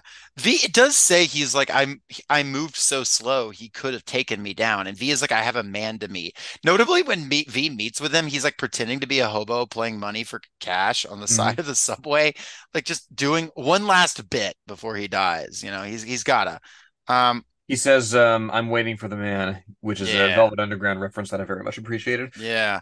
Um. And and then at this point, you know, the government is able to say the terrorist V is dead. He will not appear at midnight like he promised. And this is the point where Evie has to take up the mantle. She finishes things out by giving V his Viking funeral, sending him to Valhalla by putting him on a train, strapping with bombs, and sending it to blow up the head, officially ending the Norsefire government um, if there was any such thing. And then Evie appears and it's like the spirit of V lives on. You have to take, you know, matters into your own hands now. Um, which is a more um uh you know it, it it offers Evie more agency and she is V the creator now. She is a V who has not killed. Mm-hmm. Um, she is, and she says, "I will not lead them, but I will help them." And and as you and as you said earlier, she takes on a new protege, a guy we haven't talked about much because he's honestly not that important. He's just kind of around. Um, but but well, but um, yeah, she she she brings um, oh my God, Stone in, yeah. Um, just one of the police officers. She brings him in, and he, he's gonna be, I guess, the new protege. And you know, you have this final moment where um, these final moments where all the all the ministers go down to their own machinations. Yes, um, yes. The only two survivors of this kind of clash are uh, Helen Heyer and Finch. Mm-hmm. Um, she notably her own husband is bleeding out after like defending her honor or whatever and she's like you're such a voyeur why don't you like to watch this she like puts a camera on him makes him watch as he bleeds out um which is cold but i mean yeah because because everything's everything's gone up in smoke at that point. She's like, yeah. "You fucking bastard! I'm doing all. I, have done all this for. Uh, I've done all this for us. I've maneuvered you into this position where I can be the woman behind the throne, and you've gone and gotten yourself killed because you know you stumbled across the fact that I was banging the Scotsman." Yeah, and and and notably, oh, and we didn't say it, but Rose kills Adam Susan. Yes, Rose yeah. kills Adam. Yeah, Creedy Creedy lets her through like during the parade, and he's like, you know, don't worry, she's high party. It'll, It'll look, good. good. Yeah, and then and then Rose and Rose caps him, and mm. you know, you have this moment where he's like, "Who are you?" And it's like she's like, "My husband died for this man. I've met him a dozen times. He doesn't recognize my face." Yeah. Um, and she was, and she, you know, Rose takes her revenge, and uh, she is the special rose. I mean, I know we discussed it already, but it is a you know moment where Susan gets his final cup comeuppance. Um, and and the really the finale um is on Finch. You know, this guy who's not been he's been a character that's honestly been used to exposit V's backstory for the most part and be this guy that's just mystified by V, this guy that's like in Norsefire, but not of it. He does not espouse these ideals personally, but he has allowed himself to be carried around. And he, and to be clear, bears personal responsibility for its crimes. Um, and he is given the opportunity to join Helen Heyer and this band of like rogues she's put together. And she's like, we're going to put together an army um, and we're going to reinstate we're going to build a new order. She and thinks she's put it together. Like they're kind of passing her around, like in exchange for letting her eat. Yeah, but like the implication though is he has this choice of like, do I return to building a gang as what Moore would call the biggest gang that then declares there is no anarchy?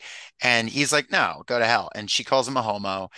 And, I and he, love that. And, and, he and he walks off into the sunset. And it's like, like she's she's just alone with her fucking like with her fucking like homophobia and the yeah. and the the you know and her guys. And and and so you know you end on i mean of course a question mark. What what does the future hold?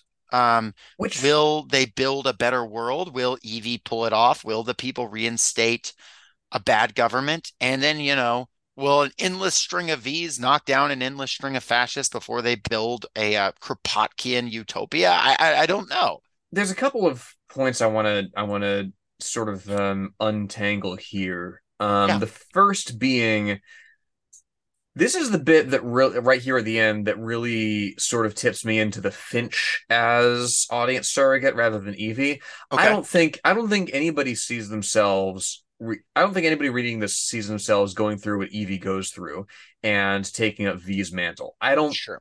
I don't think anybody wants that for themselves. I don't think mm-hmm. anybody anticipates that for themselves because how the hell could you? Yeah. But what we have in Finch is, I mean, Moore said himself, you know, he wanted to portray the fascists as, you know, not cartoon Nazis, although there were certain, you know, I mean, the Nazis themselves, IRL, had, you know, cartoon, cartoonishly evil tendencies. Yeah, you have Adam Susan for that yeah, you have Adam Susan for that. You know, and you know IRL. You had you had Goering and the weird shit that he got up to. You know, yeah. cosplaying at his uh, at his hunting lodge and all. Um, but Finch, you know, he's the guy who joins because it's convenient, right? Because it's it's it's expedient in uh, troubled time to uh, to go with the side that seems to be winning. And now and now there is and now there is no politics there is no convenience there is just an endless road that he can walk down and whatever he comes to, he comes to. Right. And and and in a way, one can, you know, say, okay, so if you're the reader, you're presumably, you know, an American or sitting in the UK. Yeah, it, you know, this is more speaking to the reader. you are in some ways, in many ways, potential a potential Finch. You are someone who is part of the Order TM. You may or may not be a believer in it, but you are someone who facilitates it. Um, you are someone that V would say needs to be fired because mm-hmm. along with the whole of humanity. And and if you had this possibility to build a new world, what would you do? And then also like how do we build this new world? It and this is not really a a a book about how to pull off a revolution. It's it's not Alan Moore's guide. He has he has a little bit where he's like there can be a long silence, but the thunderclap is is stronger yet.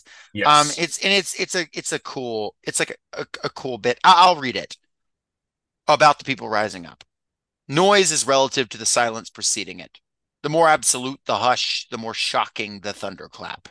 Our masters have not heard the people's voice for generations, Evie, and it is much louder than they care to remember. Like that goes hard. Don't get me wrong. Oh yeah. Uh, but this is not Moore's theory for revolution. Moore probably, you know, has his own series of theories. Um, he exposits some of those in the interview I referenced. Um, however, this is, um, you know, his concept of like, you know, where does the individual fall in the revolution? What does a revolution look like? what does it look like in the sense of it's like moral character it's destruction v's funeral the the the the bomb that he's strapped to basically is seen as like he's like it's a farewell and it's a it's a toast to the destroyers he said it's a toast to the bombers a toast to the terrorists. Hail and farewell in latin that's what he says. Exactly. Uh, it is the revolutionary as a doomed man who but then there must be a new type of revolutionary who builds. And I think you're right that Finch is that guy who has the potential of build to build and to destroy, and also the potential to just go starve in the wastelands. Mm-hmm. Um, very possibly. Um, and it's left open for a reason. And um, I would have respected it a lot less if it said, and then they followed uh Bakuninist theory and built a commune. Like that would have been annoying and bad. Um, yeah, and the which is why ends, the ending is so poignant. And the movie, I mean, the movie ends notably on, um, I mean, that's where the movie falls down ultimately because I mean, the final set piece is is is you know, I still watch it back every now and then. It's fucking cool. No, it but goes it hard. End, yeah. yeah, but it ends on you know a tribute to V himself, right, and the explosion, mm-hmm. and then nothing. They destroy the parliament, which is the symbol of evil. You know, the there was leaders the, there are was dead. The, there was the bad guy, and now there is not a bad guy, and presumably things will get better. And you need that uncertainty. And and the movie ends on the note of V was my father and my mother and my whatever, and it everyone takes off the mask, and it's people who have died and people who haven't. Right?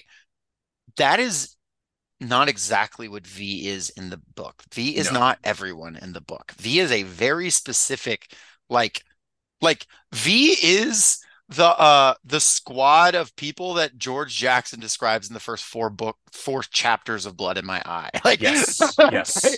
Like the people that it says like that no one will weep for and they will dance at their funerals and we yeah. will remember them with honor. Like yeah, he is, he is he is the one who points out very explosively, look, a 10 cent bullet can take down a million dollar helicopter. Yeah, right. And, and of course, not to not to slap George Jackson with Jackson with the label of anarchist. He would he would not appreciate that. No. Um, no. but to, to my, I'm making my point about what V is. Um, and therein lies the difference in, you know, the movie and the book, which is worth elucidating. And ultimately I walk away from this book like, you know, first of all, just great read. Really yes. just tight prose, tight art, well done. All, goes without saying, it's Alan Moore. He's incredibly talented. His his quote unquote bad comics are considered much better than your average person. Right. Um, comic artists like just don't even like have the conversation. Like he's just he's he's he's the goat. Um, he's won greatest comic book artist of all time award three times from three different groups while living. That's insane. I walk away from it, you know, with a a, a I don't know what I've learned. Um, I confess. Um, I I I know I have this you know impression of in in this in this thought of you know the idea of what horror arises from the contradictions and whose head that falls on i know i have this you know had this interesting interaction with these sort of complicated characters I know that unfortunately it's not going to be this easy. Mhm. Um, there's not going to be a guy, and and and there's There will be gonna- contradictions. There will be vulnerabilities that take down one or another uh, that take down one or another formation. yeah. But But this yeah, will- This will not the the apple will not Mhm. fall. You have to make it fall. mhm. Uh, the apple of revolution or whatever. I'm glad that you brought up apples because at one point he says you asked for knowledge, Eve. You know, it's, he's comparing himself directly to the serpent. Yeah, I just found that funny. yeah, exactly. Oh, oh, uh, Che Guevara. The revolution is not an apple that falls when it is ripe. You have to make it fall. Yes. says. Um, and and that's the case. Um, there is a need for organization. Um, there is a need for you know exploitation of crisis. Is this a is this a um, you know a guidebook for how to make things better? No, not necessarily. But uh, man, does it will will it give you a lot to think about? Yeah, yeah, absolutely. It's it still beggars belief to me, perhaps as I close this book, that there's nobody in the decade since the world ended who picked up socialism while they were memorizing Shakespeare. You know, like we don't see, as you said, you know, the masses are not really the engine of I mean, you know, there is no revolution there is no revolution, there is no general insurrection in this book without the masses or in general, right? But it's not really about them, it's about the inciting incident that uh, that that leads the contradictions to be irreconcilable which i mean it, it, it's about fundamentally the fragility of any um of any political project that that um that attempts to endure indefinitely right Yeah. and without and without um without allowing for change But you know, ultimately, in the V for Vendetta world, no matter what the news is saying, the Soviet Union is still around. I want to note the Soviet Union, they are saying, will there be another revolution in Russia? But mm, it's not happened yet, uh, despite the crop failures. Just want to note, you know, maybe, maybe Creedy is is migrating to the Soviet Union. It, it's possible. He's going to cross Ah. the nuclear. He's going to do Fallout in the Soviet Union. Um, eh, but they've still Creedy. got Comrade Creedy, indeed, Comrade Creedy. I've kind of said my final thoughts. My big takeaway from this book is just, man, the the humanity in the Valerie bit and and how that rings through the whole thing and the earnestness of that and the love of that and the ability of like it as it is for that inch of integrity and love and uh, self-understanding to triumph over call it evil call it fascism call it the cage but the capacity of you know that to transcend um is my ultimate ultimate final takeaway from this book. And you know just to say again the quote it is strange that my life should end in such a terrible place but for 3 years I had roses and I apologized to nobody. Just it it goes so hard and I love it so much. And that is what I think of the most from this book and from this work and I will always appreciate Alan Moore for that um, on a personal level. Um, again, meaningful moment for me. And, uh, you know, y'all, I guess appreciate the roses, uh, because that's also worth doing because we, we have times of roses and we have times of, um, cyanide pill communion wafers. um, and the goal of any revolutionary, of any human, is to uh, synthesize them both. And if somehow you can do that without permanently donning a Guy Fawkes mask, all power to you.